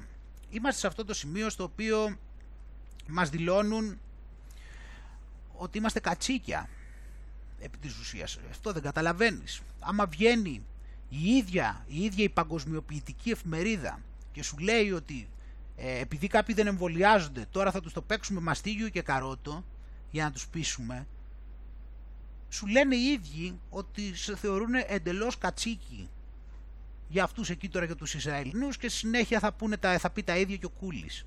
Το βλέπεις πόσο φανερό είναι, τους λένε μπροστά στα μάτια τους. Ότι όποιοι δεν θέλουν να εμβολιαστούν θα τους παίξουν μαστίγιο καρότο. Δηλαδή φαντάσου όλες αυτές τις αναλύσεις που κάνουμε εδώ πέρα τώρα μας παραδέχονται ότι τις κάνουν. Ότι κάνουν συνέχεια ψυχολογικές τακτικές δηλαδή και χρησιμοποιούν μεθόδους για να μας πείσουν. Και όλη αυτή η ανάλυση που κάνουμε εδώ πέρα, την οποία ο μέσος αφελής τη θεωρεί συνωμοσιολογία, μέσα από αυτό παραδέχονται ότι το μόνο που κάνουν είναι να ασχολούνται να μας, ε, μία μαστίγιο, μία καρότο για να μας πείσουν ψυχολογικά, με ψυχολογικές τακτικές να κάνουμε αυτό που θέλουν. Δηλαδή, πόσο πιο ξεκάθαρο, πόσο πιο ξεκάθαρο και πόσο τιμητικά μπορεί να νιώθει κάποιος ο οποίος έπεσε χωρίς καν μαστίγιο και καρότο. Φαντάζεσαι πώς είναι. Φαντάζεσαι να ασχολούνται όλη μέρα με το πώς θα σου κάνουν μαστίγιο και καρότο και να είσαι άνθρωπος ο οποίος έπεσε σε αυτούς και τους εμπιστεύτηκε χωρίς καν μαστίγιο και καρότο. Το κατάλαβες πόσο υποτιμητικό είναι, πόσο τραγικό είναι. Ε, εδώ και να πάμε παραπέρα, εδώ να πάμε γιατί βλέπουμε στο Ισραήλ πάλι έτσι επίσης ανοίγει τα πανεπιστήμια μόνο για εμβολιασμένους φοιτητές. Έτσι βλέπουμε εδώ τις τακτικές λοιπόν που χρησιμοποιούνται, που τις περιμέναμε, που έχουν σκοπό να προσπαθήσουν να κάνουν, φυσικά δεν θα μπορέσουν και ούτε και εκεί θα μπορέσουν, πόσο μάλλον αλλού, εγώ έτσι πιστεύω, αλλά εντάξει, ας τρομοκρατήσουν όποιον θέλουν να τρομοκρατήσουν, εμείς δεν μασάμε όμως, Σύμφωνα με το σχέδιο, ε, οι φοιτητές που δεν πληρούν κανένα από αυτά τα κριτήρια θα μπορούν να παρακολουθούν μαθήματα εξ αποστάσεως. Τώρα βέβαια, μιλώντας για τα ελληνικά πανεπιστήμια, να σου πω και την αλήθεια, ο μεγαλύτερος προβληματισμός περισσότερο θα ήταν ε, αν θα μπορούσαμε να κάτσουμε για καφέ, αλλά τέλος πάντων και όχι πώς θα παρακολουθήσουμε το μάθημα, αλλά άλλη κουβέντα αυτή. Ε, οπότε εδώ πέρα έχουμε το, τη διοίκηση του Εβραϊκού Πανεπιστημίου της Ιερουσαλήμ που θα την ανοίξει ε, μόνο για τους εμβολιασμένους ή έχουν αναρρώσει από τον κορονοϊό. Α, εντάξει, ναι, ξέρεις, αυτό είναι για τρεις μήνες είπαμε και αυτοί που έχουν αναρρώσει σου λέει εδώ ότι την έχουν γλιτώσει λίγο μέχρι το επόμενο εμβόλιο. Ε, γιατί είναι τρεις μήνες. Οπότε έτσι βλέπουμε εκεί πέρα το κλίμα και εδώ πέρα βλέπουμε και ένα άλλο παραλληλισμό. Εδώ βλέπουμε cloud, σε ε, υπόγειο cloud στο Ισραήλ από την Oracle.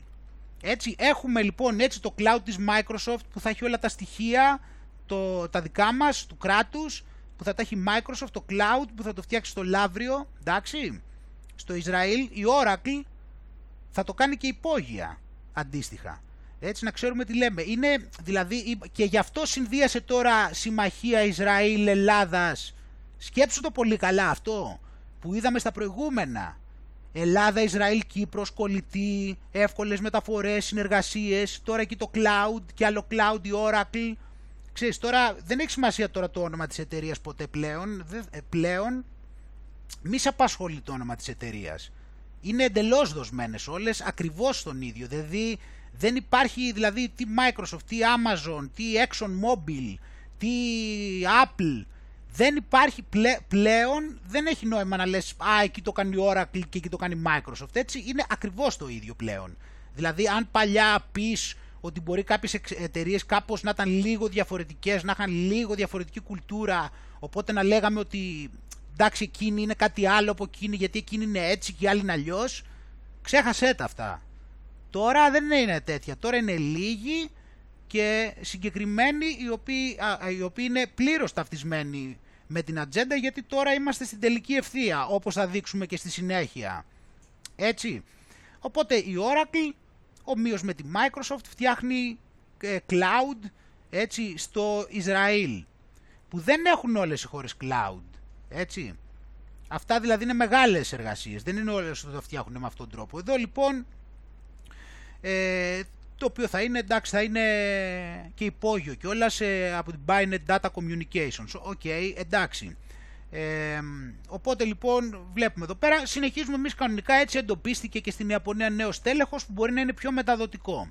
Ε, ε, επιβεβαίωσε ένα νέο, επιβεβαιώθηκε. Είναι επιβεβαιωμένο φίλοι μου από την επιστήμη, το επιβεβαίωσε.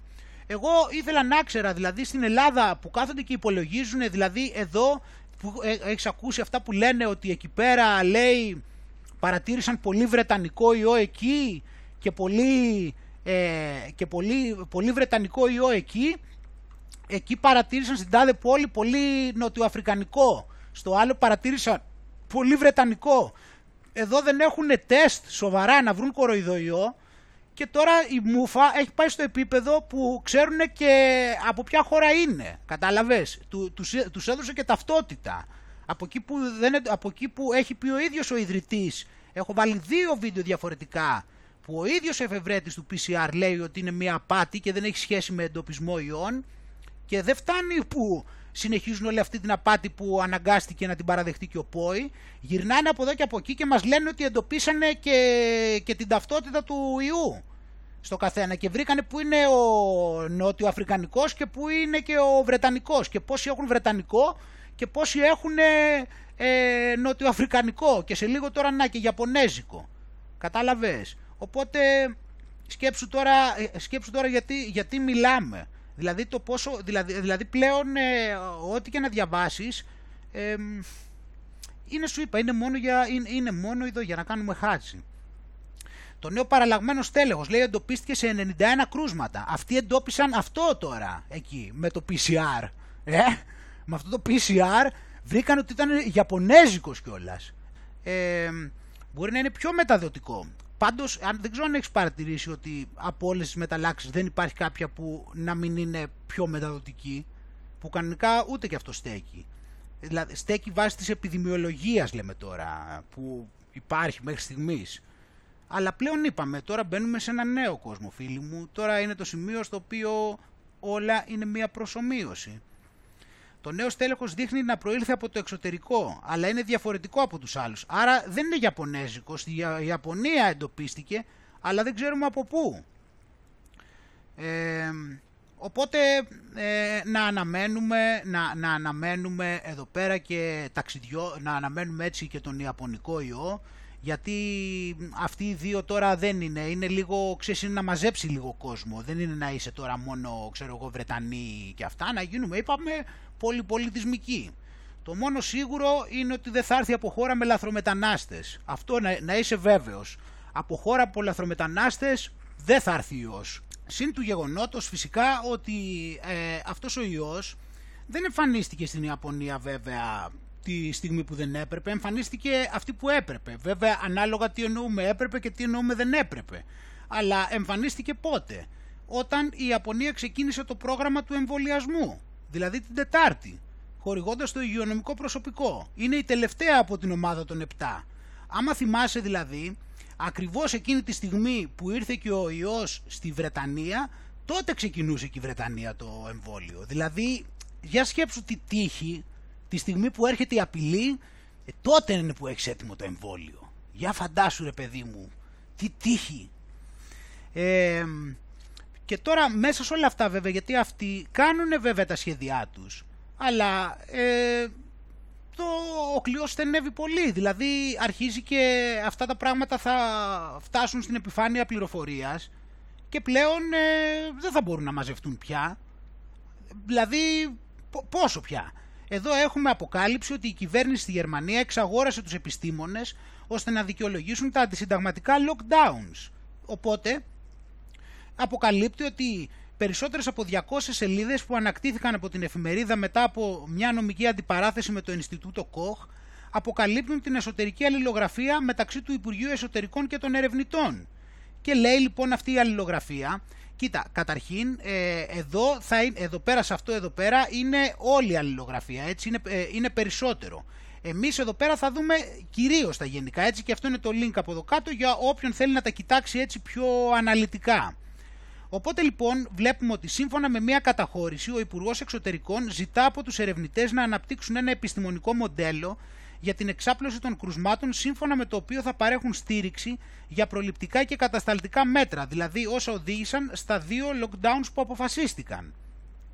Σε μόλις τέσσερις μέρες οι επιστήμονες που εργάζονταν σε στενό συντονισμό με το Υπουργείο δημιούργησαν ένα απόρριτο κείμενο εργασίας το οποίο περιέγραφε ένα χειρότερο σενάριο βάσει του οποίου πάνω από ένα εκατομμύριο άνθρωποι θα μπορούσαν να πεθάνουν από τον ιό εάν η κοινωνική ζωή συνεχιζόταν όπως ήταν πριν από την πανδημία. Εντάξει. Εδώ τι είναι αυτό ακριβώς; Είναι ακριβώς το ίδιο πράγμα, ακριβώς ακριβώς το ίδιο που σου έχω δείξει με το Ferguson που αυτός ξεκίνησε την πανδημία. Έτσι, δηλαδή, το, δηλαδή πληρώσανε το Ferguson που τον πληρώνουν εδώ και όλα τα χρόνια να κάνει τα ίδια, είναι σαν το Fauci και αυτός. Ε, έφτιαξε τα μοντέλα τα οποία έλεγε ότι θα πεθάνουν στην Αμερική πόσα εκατομμύρια και αυτά. Έλεγε για τη Βρετανία 600.000 κάτι τέτοια και τότε κηρύχθηκε πανδημία ε, ήταν το, είναι ακριβώς το ίδιο πράγμα και βάλανε αυτούς εδώ του Ινστιτούτου Koch, το οποίο ήταν στο Event 201 όπως ξέρουμε, είναι δηλαδή ό,τι είναι το Imperial στην Αγγλία, ό,τι είναι το Harvard στις Ηνωμένες Πολιτείες, τα πιο διεφθαρμένα δηλαδή Ινστιτούτα. Και ε, έβγαλε αυτά τα στοιχεία του Ινστιτούτου Koch ότι κάτι, τα καταστροφικά για τη Γερμανία επίσης, τα αντίστοιχα καταστροφικά που είχε βγάλει ο Φέργιουσον ε, για την Αγγλία και για τις Ηνωμένες Πολιτείες. Επίσης, αυτό πάλι καταδεικνύει αυτή τη μεγάλη απάτη που λέμε για τα μοντέλα, έτσι, δηλαδή χωρίς να έχουν απομονώσει τον ιό, πήγαν εκεί πέρα, ε, τα βάζουν τα μοντέλα, τα έχουμε δείξει από την αρχή όλα αυτά τα πράγματα, έτσι, ότι είναι όλα βάση μοντέλων και υπολογισμών. Και έχουν τα κομπιούτερ και φτιάχνει ο Ferguson τα μοντέλα αντίστοιχα με αυτά τώρα του Koch και λένε αυτά τα πράγματα που λένε, έτσι, τα έχουμε, δηλαδή ε, αυτά όλα τα ξέρουμε και ενδιάμεσα αν έβλεπες μέσα σε αυτήν την κατάσταση. Στην Ελλάδα κατά καιρούς βγαίνανε και λέγανε ότι υπολογίζουμε ότι άμα δεν, πάρουμε, άμα δεν είχαμε πάρει μέτρα θα είχαν πεθάνει και έλεγε κάτι που έλεγε ο κύριος Τσιόδρας ότι θα είχαν πεθάνει αν δεν είχαμε πάρει τα μέτρα 5.835. Ε, γιατί βγαίνανε τόσο ακριβή τα νούμερα; Γιατί ήταν, μάθημα, ήταν υπολογισμοί, κάνανε, ήταν μοντέλα και κάνανε πράξεις και βγάζουν νούμερα και ότι αυτά περιγράφουν τη ζωή τώρα αλλά βέβαια πάντα περιγράφουν τα σενάρια που τους βολεύουν ταυτόχρονα με τη ζωή. Ε, οπότε λοιπόν εδώ πέρα έγιναν νομοθετικές αλλαγές βάσει αυτού, καταλαβαίνεις τώρα εδώ έτσι, όλο αυτό, δηλαδή επί της ουσίας ε, αυτό προκάλεσε και αστικούς αγώνες και αμφισβητήθηκε η συνταγματικότητα των μέτρων. Δηλαδή είναι αυτό που λέμε τώρα, ότι έχουν κάνει την πλεκτάνη, έτσι, βάζει τα, βάζουν τα ψεύτικα μοντέλα να δημιουργήσει την προσωμείωση, βάζει τον τίτλο από πάνω ε, «Πανδημία ο ΠΟΗ» και κατευθείαν μετά ε, δημιουργείται μια κατάσταση έκτακτης ανάγκης τεχνητή η οποία υποτίθεται ότι αφορά την υγεία η οποία δικαιολογεί ε, το να κάνουμε ένα μεγάλο άλμα προς τη νέα τάξη πραγμάτων. Έτσι, για να γίνει μεγάλη επανεκκίνηση μετά και υπάρχουν και δικαστικές αποφάσεις ε, οι οποίες ε, ε, είχαν, έβγαλαν δηλαδή κάποια περιφερειακά ομοσπονδιακά κατά κύριο λόγο αποφάσεις με βάση τις οποίες οι περιορισμοί στις κοινωνικές επαφές είναι αντισυνταγματικοί. Για να δούμε πού θα πάει το πράγμα. Οι Γερμανοί αξιωματούχοι λοιπόν χρημάτισαν το Ινστιτούτο Κοχ και άλλους για την παραγωγή τρομοκρατικών μοντέλων για την εξάπλωση της υγειονομικής κρίσης τα οποία στη συνέχεια χρησιμοποιούσαν για τη θέσπιση αντισυνταγματικών νόμων, οι οποίοι τώρα ανατρέπονται από τα δικαστήρια. Μακάρι φίλοι μου, μακάρι. Έχουμε δει πράγματα, είδαμε εκεί και την κίνηση που κάνουν. Απλώς εδώ πάλι θέλω να σου τονίσω αυτό το πράγμα να το ξεκαθαρίσουμε γιατί γενικά έχω παρατηρήσει ότι υπάρχει ένα μπέρδεμα. Εδώ λέει ότι οι Γερμανοί αξιωματικοί χρημάτισαν το Ινστιτούτο Κοχ. Αυτό εδώ που το ότι χρημάτισαν Πρώτον, δεν τα έβγαλαν από την τσέπη τους. Έτσι. Οπότε, προφανώς εδώ πέρα λέει ότι τα πήραν από τον κρατικό προπολογισμό. Ο κρατικός προπολογισμό όμως, πρώτα απ' όλα, όπως και όλες οι χώρες, χρωστάει τις Μιχαλού. Εντάξει. Ε, και δεύτερον, μετά ε, το ό,τι κάνει δηλαδή βασίζεται στα δάνεια. Τα οποία τα δάνεια τα παίρνει από την κεντρική τράπεζα. Έτσι. Οπότε τα δάνεια που παίρνει από την κεντρική τράπεζα τα παίρνει από εκεί. Εκεί πώς τα παίρνει; Πρώτον, γιατί τους τα δίνουν; Αν η κεντρική τράπεζα λοιπόν δίνει στη Γερμανία λεφτά για να τα χρησιμοποιεί γι' αυτό. Και αυτά που τους δίνει λοιπόν τώρα υπάρχουν. Από πού τα βγάζει; Αυτά που τους δίνει τα δάνεια δεν είναι τίποτα περισσότερο από αριθμούς στον υπολογιστή. Δηλαδή, δηλαδή επί της ουσίας εκδίδει ένα ομόλογο η Γερμανία και γράφει ότι το ομόλογο ε, είναι, τόσο και, είναι τόσα χρήματα, όσα είναι να δανείσουν, γράφει το χαρτί ή το ούτε καν χαρτί, γράφει ξέρω εγώ το ομόλογο είναι τόσο, τόσα λεφτά, τόσα ομόλογα, τους δίνουν, ε, οπότε οι άλλοι πηγαίνουν, πατάνε στον υπολογιστή τα νούμερα, τους δίνουν τα νούμερα και ανάλογα με το επιτόκιο πρέπει η Γερμανία υποτίθεται μετά και το κάθε κράτος να επιστρέψει αυτά τα λεφτά τα οποία τα γέννησε, είπαμε, η Μήτρα η οποία είναι άπατη στην παραγωγή χρήματος. Γιατί δεν υπάρχει όριο, είναι νούμερα σε υπολογιστή. Γι' αυτό και λοιπόν η παραγωγή χρήματος του μαύρου είναι άπατη. Οπότε λοιπόν ε, εδώ πέρα έχουμε εδώ τα άμα θέλεις να το δεις περισσότερο και στην Ελλάδα τώρα βλέπουμε ότι και οι αστυνομικοί κατάλαβαν ότι τα μέτρα είναι κοροϊδία. Σε λίγες μέρες κλείνει ένας ολόκληρος χρόνος συνεχούς παρουσίας. Βλέπουμε ότι οι αστυνομικοί δεν είναι για στατιστικούς επικοινωνιακούς λόγους. Έτσι. Σε καθημερινή βάση, τεράστιος αριθμός αστυνομικών από τις υπηρεσίες των διευθύνσεων Υπήρου απασχολούνται αποκλειστικά για το συγκεκριμένο ζήτημα, σε περιπολίες και συνεργεία ελέγχων με τη φύλαξη των εμβολίων, αλλά κυρίως με σταθερά σημεία ελέγχου όπως τα διόδια, δείχνει εδώ τα διόδια λέει, προκειμένου να ελέγχονται οι διερχόμενοι πολίτες και όλα τα οχήματα για το αν φέρουν τις κατάλληλες βεβαιώσεις. Δεδομένου ότι με μία έγγραφη βεβαίωση ή με ένα SMS κάθε πολίτης μπορεί να κυκλοφορεί νόμιμα, οι έλεγχοι προφανώς και γίνονται για στατιστικούς επικοινωνιακούς λόγους. Όλη αυτή η διαδικασία για τόσο μεγάλο χρονικό διάστημα έχει προκαλέσει τη δικαιολογημένη αγανάκτηση των πολιτών, αλλά και την ψυχολογική κυρίως κόποση του αστυνομικού προσωπικού, αφού πλέον η κατάσταση έχει φτάσει στο απροχώρητο και τα όρια μας έχουν ξεπεραστεί προπολού. Οπότε καλούμε το αρχηγείο της, αστυνομίας, όπως αποδεσμε... της ελληνικής αστυνομίας όπως αποδεσμεύσει τους αστυνομικούς από τα σταθερά μπλόκα και άμεσα οι συνάδελφοί μας να επιστρέψουν στους ελέγχους ουσίας, στις εποχούμενες περιπολίες και γενικότερα σε όλες εκείνες τις δράσεις που εμπεδώνουν το αίσθημα ασφαλείας στους πολίτες και που στην ουσία είναι η κύρια αποστολή της ελληνικής αστυνομίας. Για τα ΔΣ, οι πρόεδροι των ενώσεων. Εντάξει. Ε, εδώ τώρα βέβαια ε, ξέρουμε ότι στην ουσία ε, το σύστημα βιάζεται να προλάβει να εγκαταστήσει τα, την κατάλληλη τεχνολογία που θα μπορεί να κάνει αυτή, αυτή τη δουλειά που δεν δέχονται τώρα και οι αστυνομικοί ευτυχώς. Ε, οπότε το σχέδιο είναι να καταφέρουν έτσι να φτάσουν στο σημείο στο οποίο αυτοί οι έλεγχοι να μπορούν να γίνονται με την τεχνολογία έτσι με τα drones και με τις κάμερες και με τα τσιπάκια και με, τα, και με τους ραβδοκώδικες και ούτω καθεξής και βιάζονται γι' αυτό. Εντάξει, βιάζονται πάρα πολύ για να φτάσουν σε αυτό το σημείο και γενικότερα για να δημιουργήσουν μια αστυνόμευση, εγώ πιστεύω, ο σκοπός τους είναι να είναι μια, η αστυνόμευση να γίνεται δηλαδή είτε με συστήματα ασφαλείας και στη συνέχεια και με ρομπότ. Γιατί οι αστυνομικοί βλέπεις μπορεί να αντιδράσουν, μπορεί κάποιοι από αυτούς να έχουν συναισθήματα, μπορεί κάποιοι να είναι λογικοί και φυσικά εκεί υπάρχει πρόβλημα. Ενώ άμα βάλεις το ρομπότ, αυτοί θα σου πούνε κιόλας, όπως έχουμε δει τότε στα Black Lives Matter που λέγανε ότι ε, για να μην κάνει διάκριση, θα για, για να μην έχουμε όλους αυτούς τους αστυνομικούς που κάνουν διακρίσεις, θα βάλουμε τα ρομπότ. Έτσι συζητάνε στα Ηνωμένα Έθνη. Έτσι έχουν προτείνει οργανώσεις δικαιωμάτων. Γιατί σου λέει αυτοί οι αστυνομικοί έχουν προκατάληψη απέναντι των μαύρων. Ε, γι' αυτό πρέπει να βάλουμε τα ρομπότ που είναι αντικειμενικά.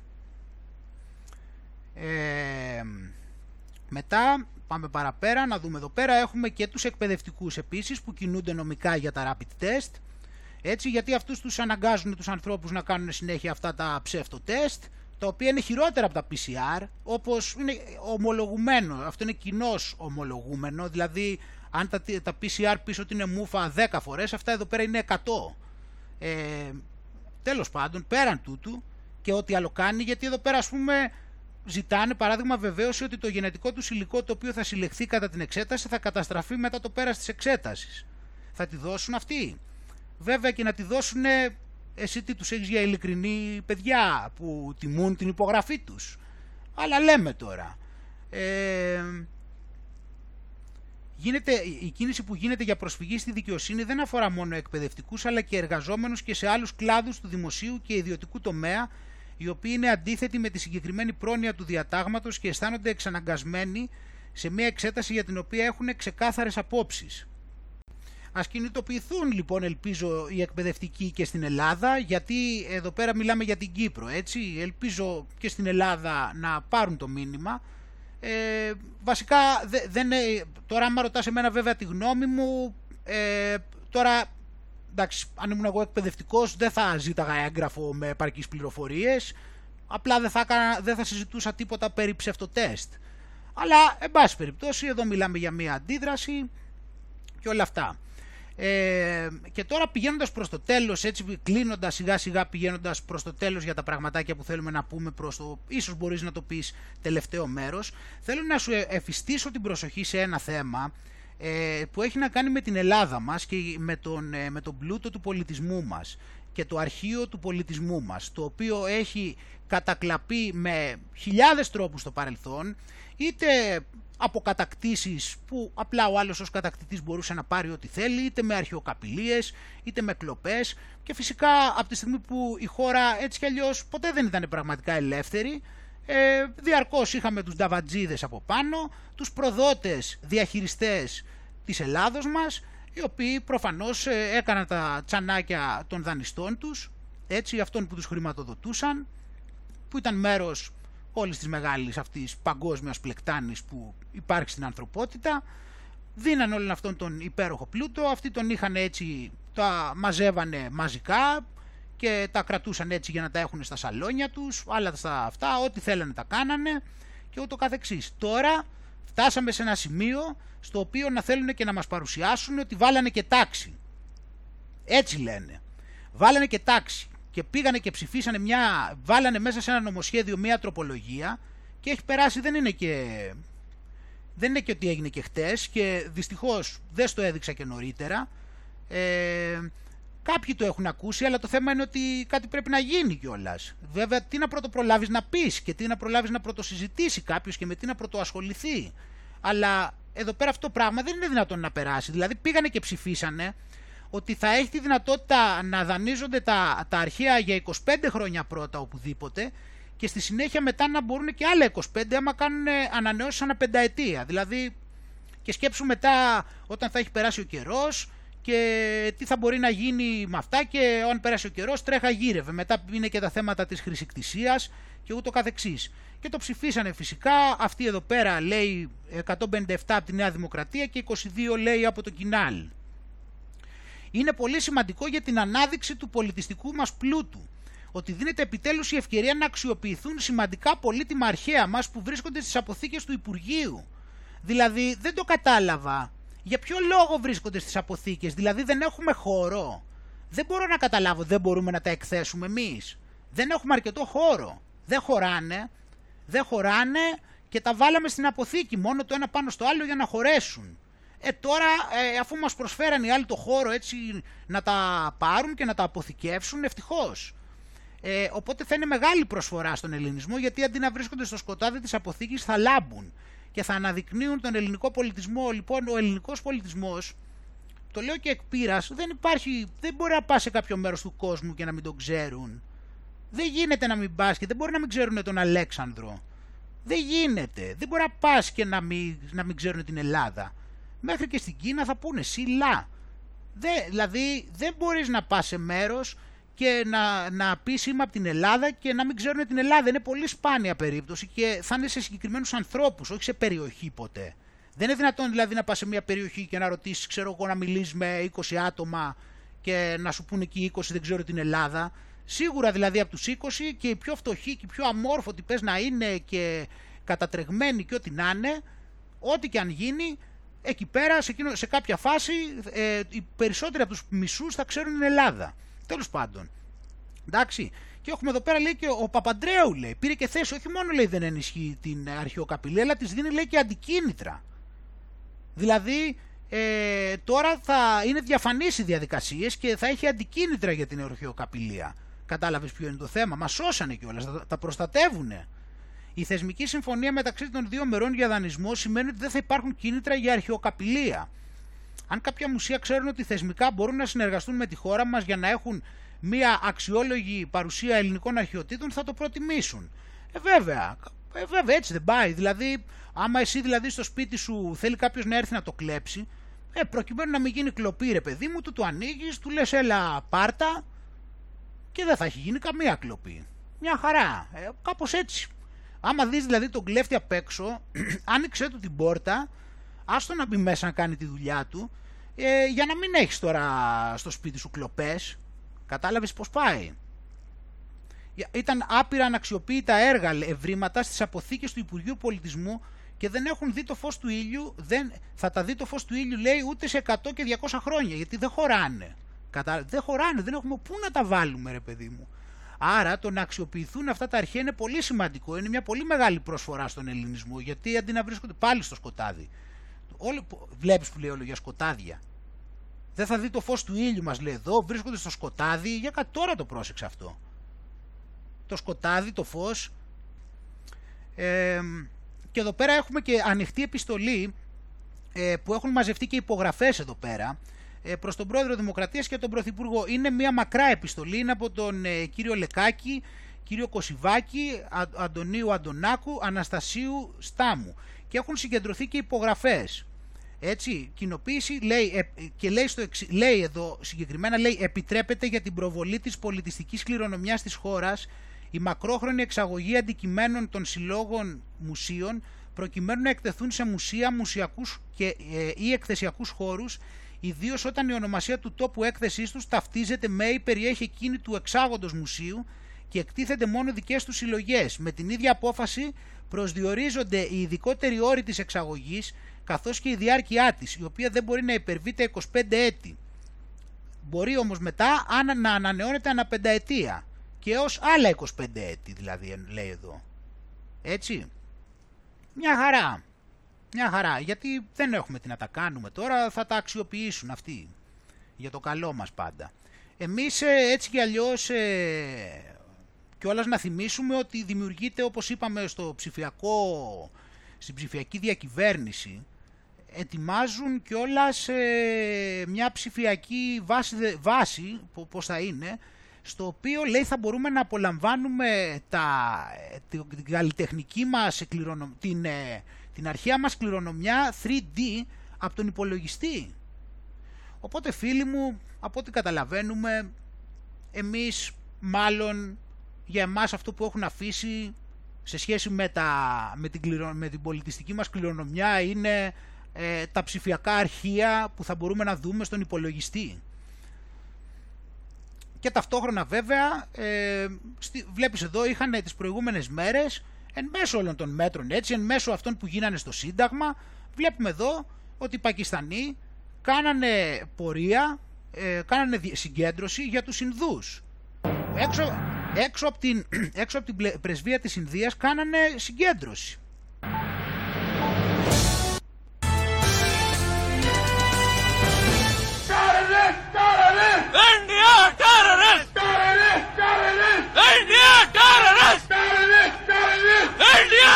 Όπως είχε αναφέρει πρώτο το πενταπόσταγμα, οι Πακιστανοί της Ελλάδας έκαναν πορεία έξω από την πρεσβεία της Ινδίας πριν λίγες ημέρες. Ενώ δηλαδή υπάρχουν περιορισμοί λόγω COVID, οι αλλοδαποί κυκλοφορούν ελεύθερα και οι Έλληνες απλά πληρώνουν πρόστιμα, κλείνουν τις επιχειρήσεις τους και αυτοκτονούν λόγω κρίσης. Οι εκκλησίες κλείνουν, τα περιοριστικά μέτρα αυξάνονται, η αστυνομία μπουκάρει σε σπίτια, αλλά κάποιοι βρίσκονται στο απειρόβλητο. Γιατί; Θα δούμε επιτέλους συλλήψεις. Γιατί μόνο πατριώτε συλλαμβάνει το κράτος. Η κυβέρνηση ξέρει επίσης να συλλαμβάνει μόνο απλούς πολίτες για συγχρονισμό, μπουκάροντας σε σπίτια. Οι Πακιστανοί με συνθήματα μίσους κατά της Ινδίας όχι μόνο πραγματοποίησαν συγκέντρωση, αλλά έκαναν και πορεία με τα μηχανάκια τους στο κέντρο της Αθήνας. Μάλιστα ύψωσαν και τη σημαία τους με την ημισέλινο στον ουρανό της Αθήνας. Πώς συντροπή, τι έκαναν οι αρχές, γιατί εκνευρίζουμε την φίλη και σύμμαχο Ινδία; Και ρωτάμε τις αρχές, θα εφαρμόσουν τον νόμο, διότι δεν φανταζόμαστε ότι οι διαμαρτυρόμενοι Πακιστανοί, στανότατοι φίλοι και συνεργάτες της Άγκυρας να τηρήσουν προβλεπόμενα πρωτόκολλα. Θα τους κόψουν πρόστιμο; Σε ποια ακριβώς διεύθυνση και με ποια στοιχεία; Και ας έχουν κατά νου και τούτο οι αρχές. Η Ινδία είναι φίλη χώρα της Ελλάδας. Και σαν να μην έφτανε αυτό, τα μεγαλύτερα πακιστανικά μέσα μαζικής ενημέρωσης κάλυψαν εκτενώς τη συγκέντρωση. Και εδώ πέρα τώρα, ε,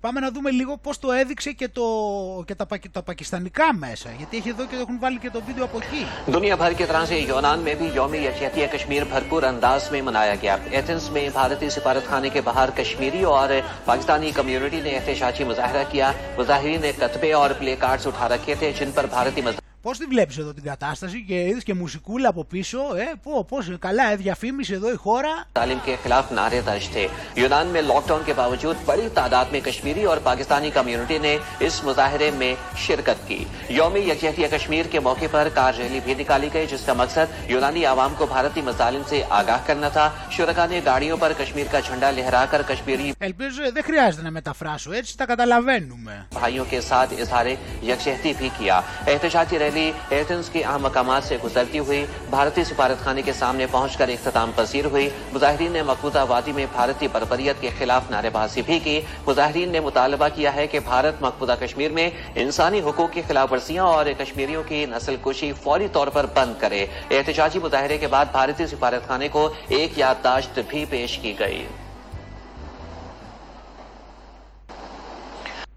Παρεπιπτόντως τώρα αυτοί οι τύποι από το Κασμίρ Που λέει εκεί αυτοί μάχονται για το Κασμίρ ε, που έχουν πόλεμο εκεί στο Κασμίρ μεταξύ Ινδίας και Πακιστάν.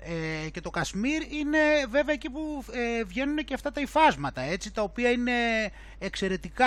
Δηλαδή αυτοί κατεβαίνουν από πάνω από το Κασμίρ πάνε και πουλάνε και στο Νέο Δελχή. Οπότε όταν είχα πάει εκεί είχα γνωρίσει. Και αυτοί έτσι καταλαβαίνεις τώρα τι ποιότητα είναι αλλά είναι και μάρκες στο να, στο να πουλάνε πραγματικά αλλά τέλος πάντων πας εκεί δηλαδή πας μπαίνεις μέσα στο μαγαζί και σου τα βγάζουν όλα εκεί ανοίγουν το ένα, ανοίγουν τα υφάσματα, ανοίγουν το ένα, ανοίγουν το άλλο, τι φοβερά είναι, Κασμίρ και τέτοια, είναι τρομερά δηλαδή εντυπωσιακά σίγουρα. Ε, τέλος πάντων, εδώ λοιπόν βλέπουμε ε, πώς ε, βλέπουμε εδώ πέρα, είδαμε τη, την κατάσταση, έχουμε και εδώ.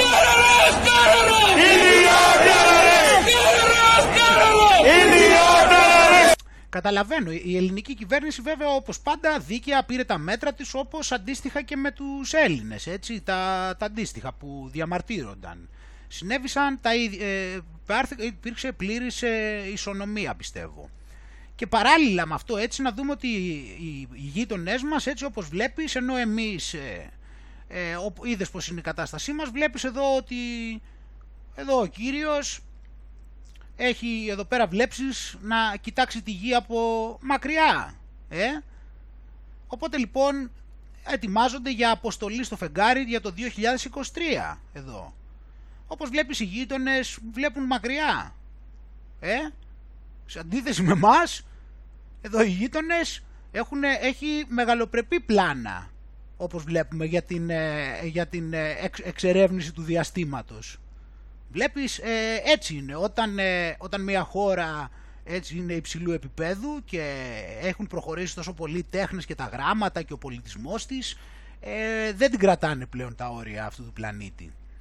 Οπότε λοιπόν ε, περιγράφει για την αποστολή που ετοιμάζουν και έχει ένα, ένα δεκαετές πρόγραμμα.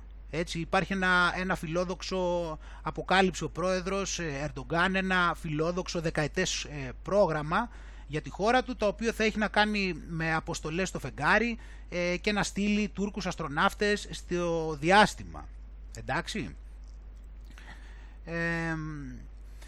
και με αυτά και με αυτά φίλοι μου λοιπόν τώρα που πηγαίνουμε έτσι και οδεύουμε προς το τέλος ε, στο τέλος όμως είναι μόνο το τέλος της εκπομπής ή μήπως είναι και κάποιο τέλος ευρύτερο εκεί που οδεύουμε κάποιο τέλος μεγαλύτερο γιατί μάθαμε ότι σήμερα, έτσι σήμερα μέρα Κυριακή, θα σου βάλω το βίντεο, έχουμε μία κοινή προσευχή των ε, Εβραίων, έτσι όλοι μαζί οι Ιουδαίοι λέει καλούνται να προσευχηθούν για την εμφάνιση του Μεσσία. Για να δούμε λοιπόν να παρακολουθήσουμε το βίντεο, ε, κάτσε να βγω και εγώ από εδώ, να παρακολουθήσουμε το βίντεο και να... Breaking news. A historical world event is happening just before Purim on Sunday, February 21st. At the exact same moment, all around the globe, an emotional, heartfelt call will arise from all Jews to heaven for Mashiach to reveal himself. Observant, non-observant, Ashkenazi, Sephardic, Hasidim, all Jews as one. Even you famous Jews, let's be the actors, witnesses of this better world that we so much hope for. מוקד 8749, פצוע פונה בהכרה, אני חוזר הביתה. תעצור, תעצור, הגיע הזמן של התפילה. ילדים, השם אוהב תפילת רבים, ובמיוחד כל עם ישראל, באותו זמן. הגיע הזמן התפילה, אתם מוכנים? כן! ריבונו של עולם, כולנו פה ילדיך אהובים מאוחדים.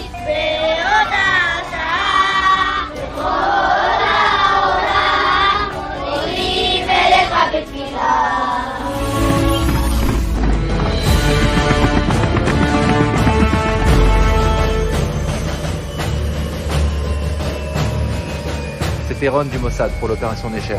Ils ont mis Bounique sur le coup Coupé Mais quoi? Qu'est-ce qui va pas? Rien, mais ça y est, il est 17h. Ah oui, ok, on se met à fond sur la prière pour Mashiach là. Ribono Shel Olam, nous les béné Israël, tous unis dans le monde entier en ce jour, nous crions vers toi. Wanna come on a break? I'll meet you there. Master of the universe, we the children of Israel, all united around the world at this moment. Shema Yisrael Adonai Eloheinu Adonai Echad.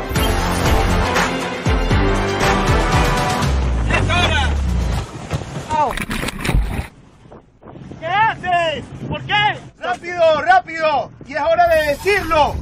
Señor del universo, nosotros, los hijos de Israel. Are you aware that we have to do the worldwide prayer to the man Mashiach? Of course I am. I have it on my phone. Let's say it together. Master of the universe.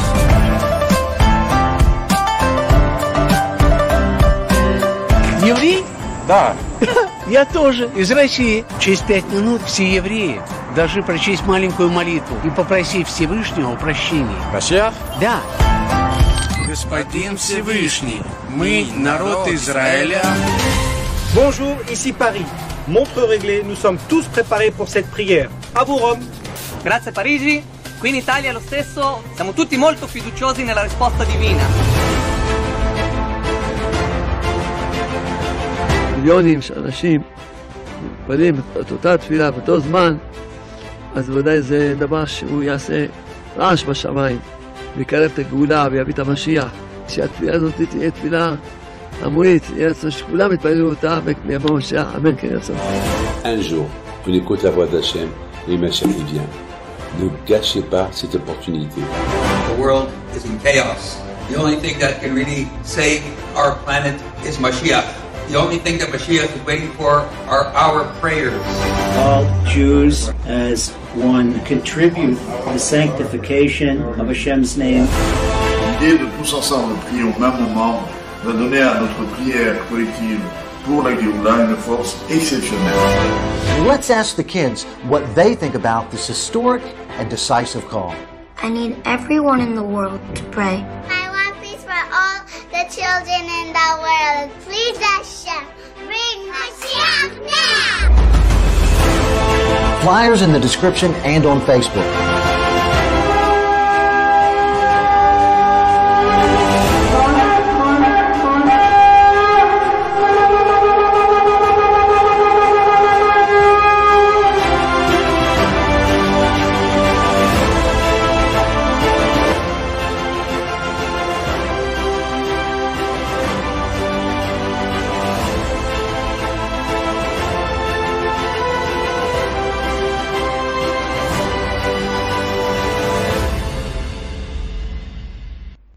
Και είδαμε βέβαια παράλληλα και τα παιδάκια, έτσι όπως πάντα που τα παιδάκια είναι πρώτα στην προπαγάνδα, είναι πρώτα σε αυτά και βλέπουμε φίλοι μου λοιπόν ε, για μία ακόμα φορά βλέπουμε στοιχεία από το σενάριο το οποίο έχει προφητευθεί. Ε, βλέπουμε με τον ένα ή τον άλλο τρόπο βλέπουμε λοιμούς, ε, βλέπουμε καταστροφές ε, βλέπουμε, δηλαδή μιλάμε για ηφαίστεια, μιλάμε για την, ε, απο, την αποκήρυξη του ενός και μοναδικού Θεού με κάθε τρόπο ε, και όλα αυτά λοιπόν που τα βλέπουμε να εξελίσσονται παράλληλα βλέπουμε και ένα ακόμα κομμάτι αυτού του σεναρίου εδώ πέρα το βλέπουμε και αυτό να εκτιλήσεται. Λοιπόν, όλοι είναι ετοιμασμένοι για να συγκεντρωθούν από ό,τι βλέπουμε ε, για να κάνουν κάτι το οποίο δεν μας, ε, δεν μας προκαλεί πλέον καμία έκπληξη να πούμε. Ε, οπότε λοιπόν ε, τώρα σκέφτομαι, δηλαδή μιλούσαμε με έναν πατέρα της προάλλες και λέγαμε για το χάραγμα ας πούμε και λέγαμε κάπως ότι στην ουσία ναι μεν αν είναι να γίνει θα πρέπει λέει για το δεξί χέρι αλλά από την άλλη στην ουσία θα πρέπει να είναι κάτι το οποίο δεν θα μπορεί να, να βγει από μέσα, δεν θα μπορείς να το βγάλεις. Δηλαδή άμα, ε, δηλαδή αν πεις ότι σου βάζω ένα τσιπάκι λέμε τώρα στο χέρι, θεωρητικά εσύ μπορεί να μπορείς να βάλεις ένα μαχαίρι ας πούμε και να το βγάλεις λέμε τώρα. Στην ουσία δεν θα πρέπει να είναι κάτι το οποίο δεν θα μπορείς να το αφαιρέσεις. Υπάρχει δηλαδή αυτή η σκέψη τώρα. Ε, και ποιος τρόπο, ε, πώς θα μπορούσε να, κάπως ας πούμε να μην, το, να μην μπορείς να το αφαιρέσεις. Ας πούμε ένα σενάριο θα μπορούσε να είναι να βρίσκεται κάποιο τρόπο κάπου μέσα στο κεφάλι. Δηλαδή να βρισκόταν εδώ ας πούμε. Έτσι, γιατί σε κάποιο σημείο εκεί θα, θα, θα, θα υπήρχε πρόβλημα με την αναστολή της λειτουργίας του σώματος αν έκανες απόπειρα να το αφαιρέσεις. Φαντάζομαι, έτσι.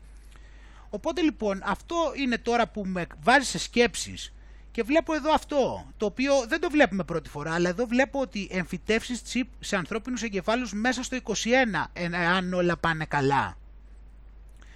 Η συζήτηση ενός χρήστη του Twitter και του Elon Musk αποκάλυψε περισσότερο για τα σχέδια της Neuralink.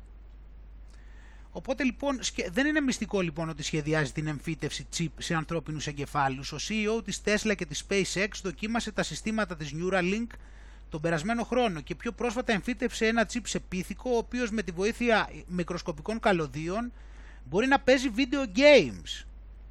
Βλέπεις εδώ τα τυράκια. Πλέον ο Musk μέσα από ένα διάλογο στο Twitter αποκάλυψε πως προτίθεται να προχωρήσει σε εμφυτεύσεις chip στους ανθρώπινους εγκεφάλους εντός της χρονιάς εάν τα πράγματα πάνε καλά. Χρήστης του Twitter που έμεινε παράλυτος από τους ώμους και κάτω μετά από τροχείο πριν από 20 χρόνια ότι είναι πάντα διαθέσιμος για κλινικές δοκιμές της Neuralink.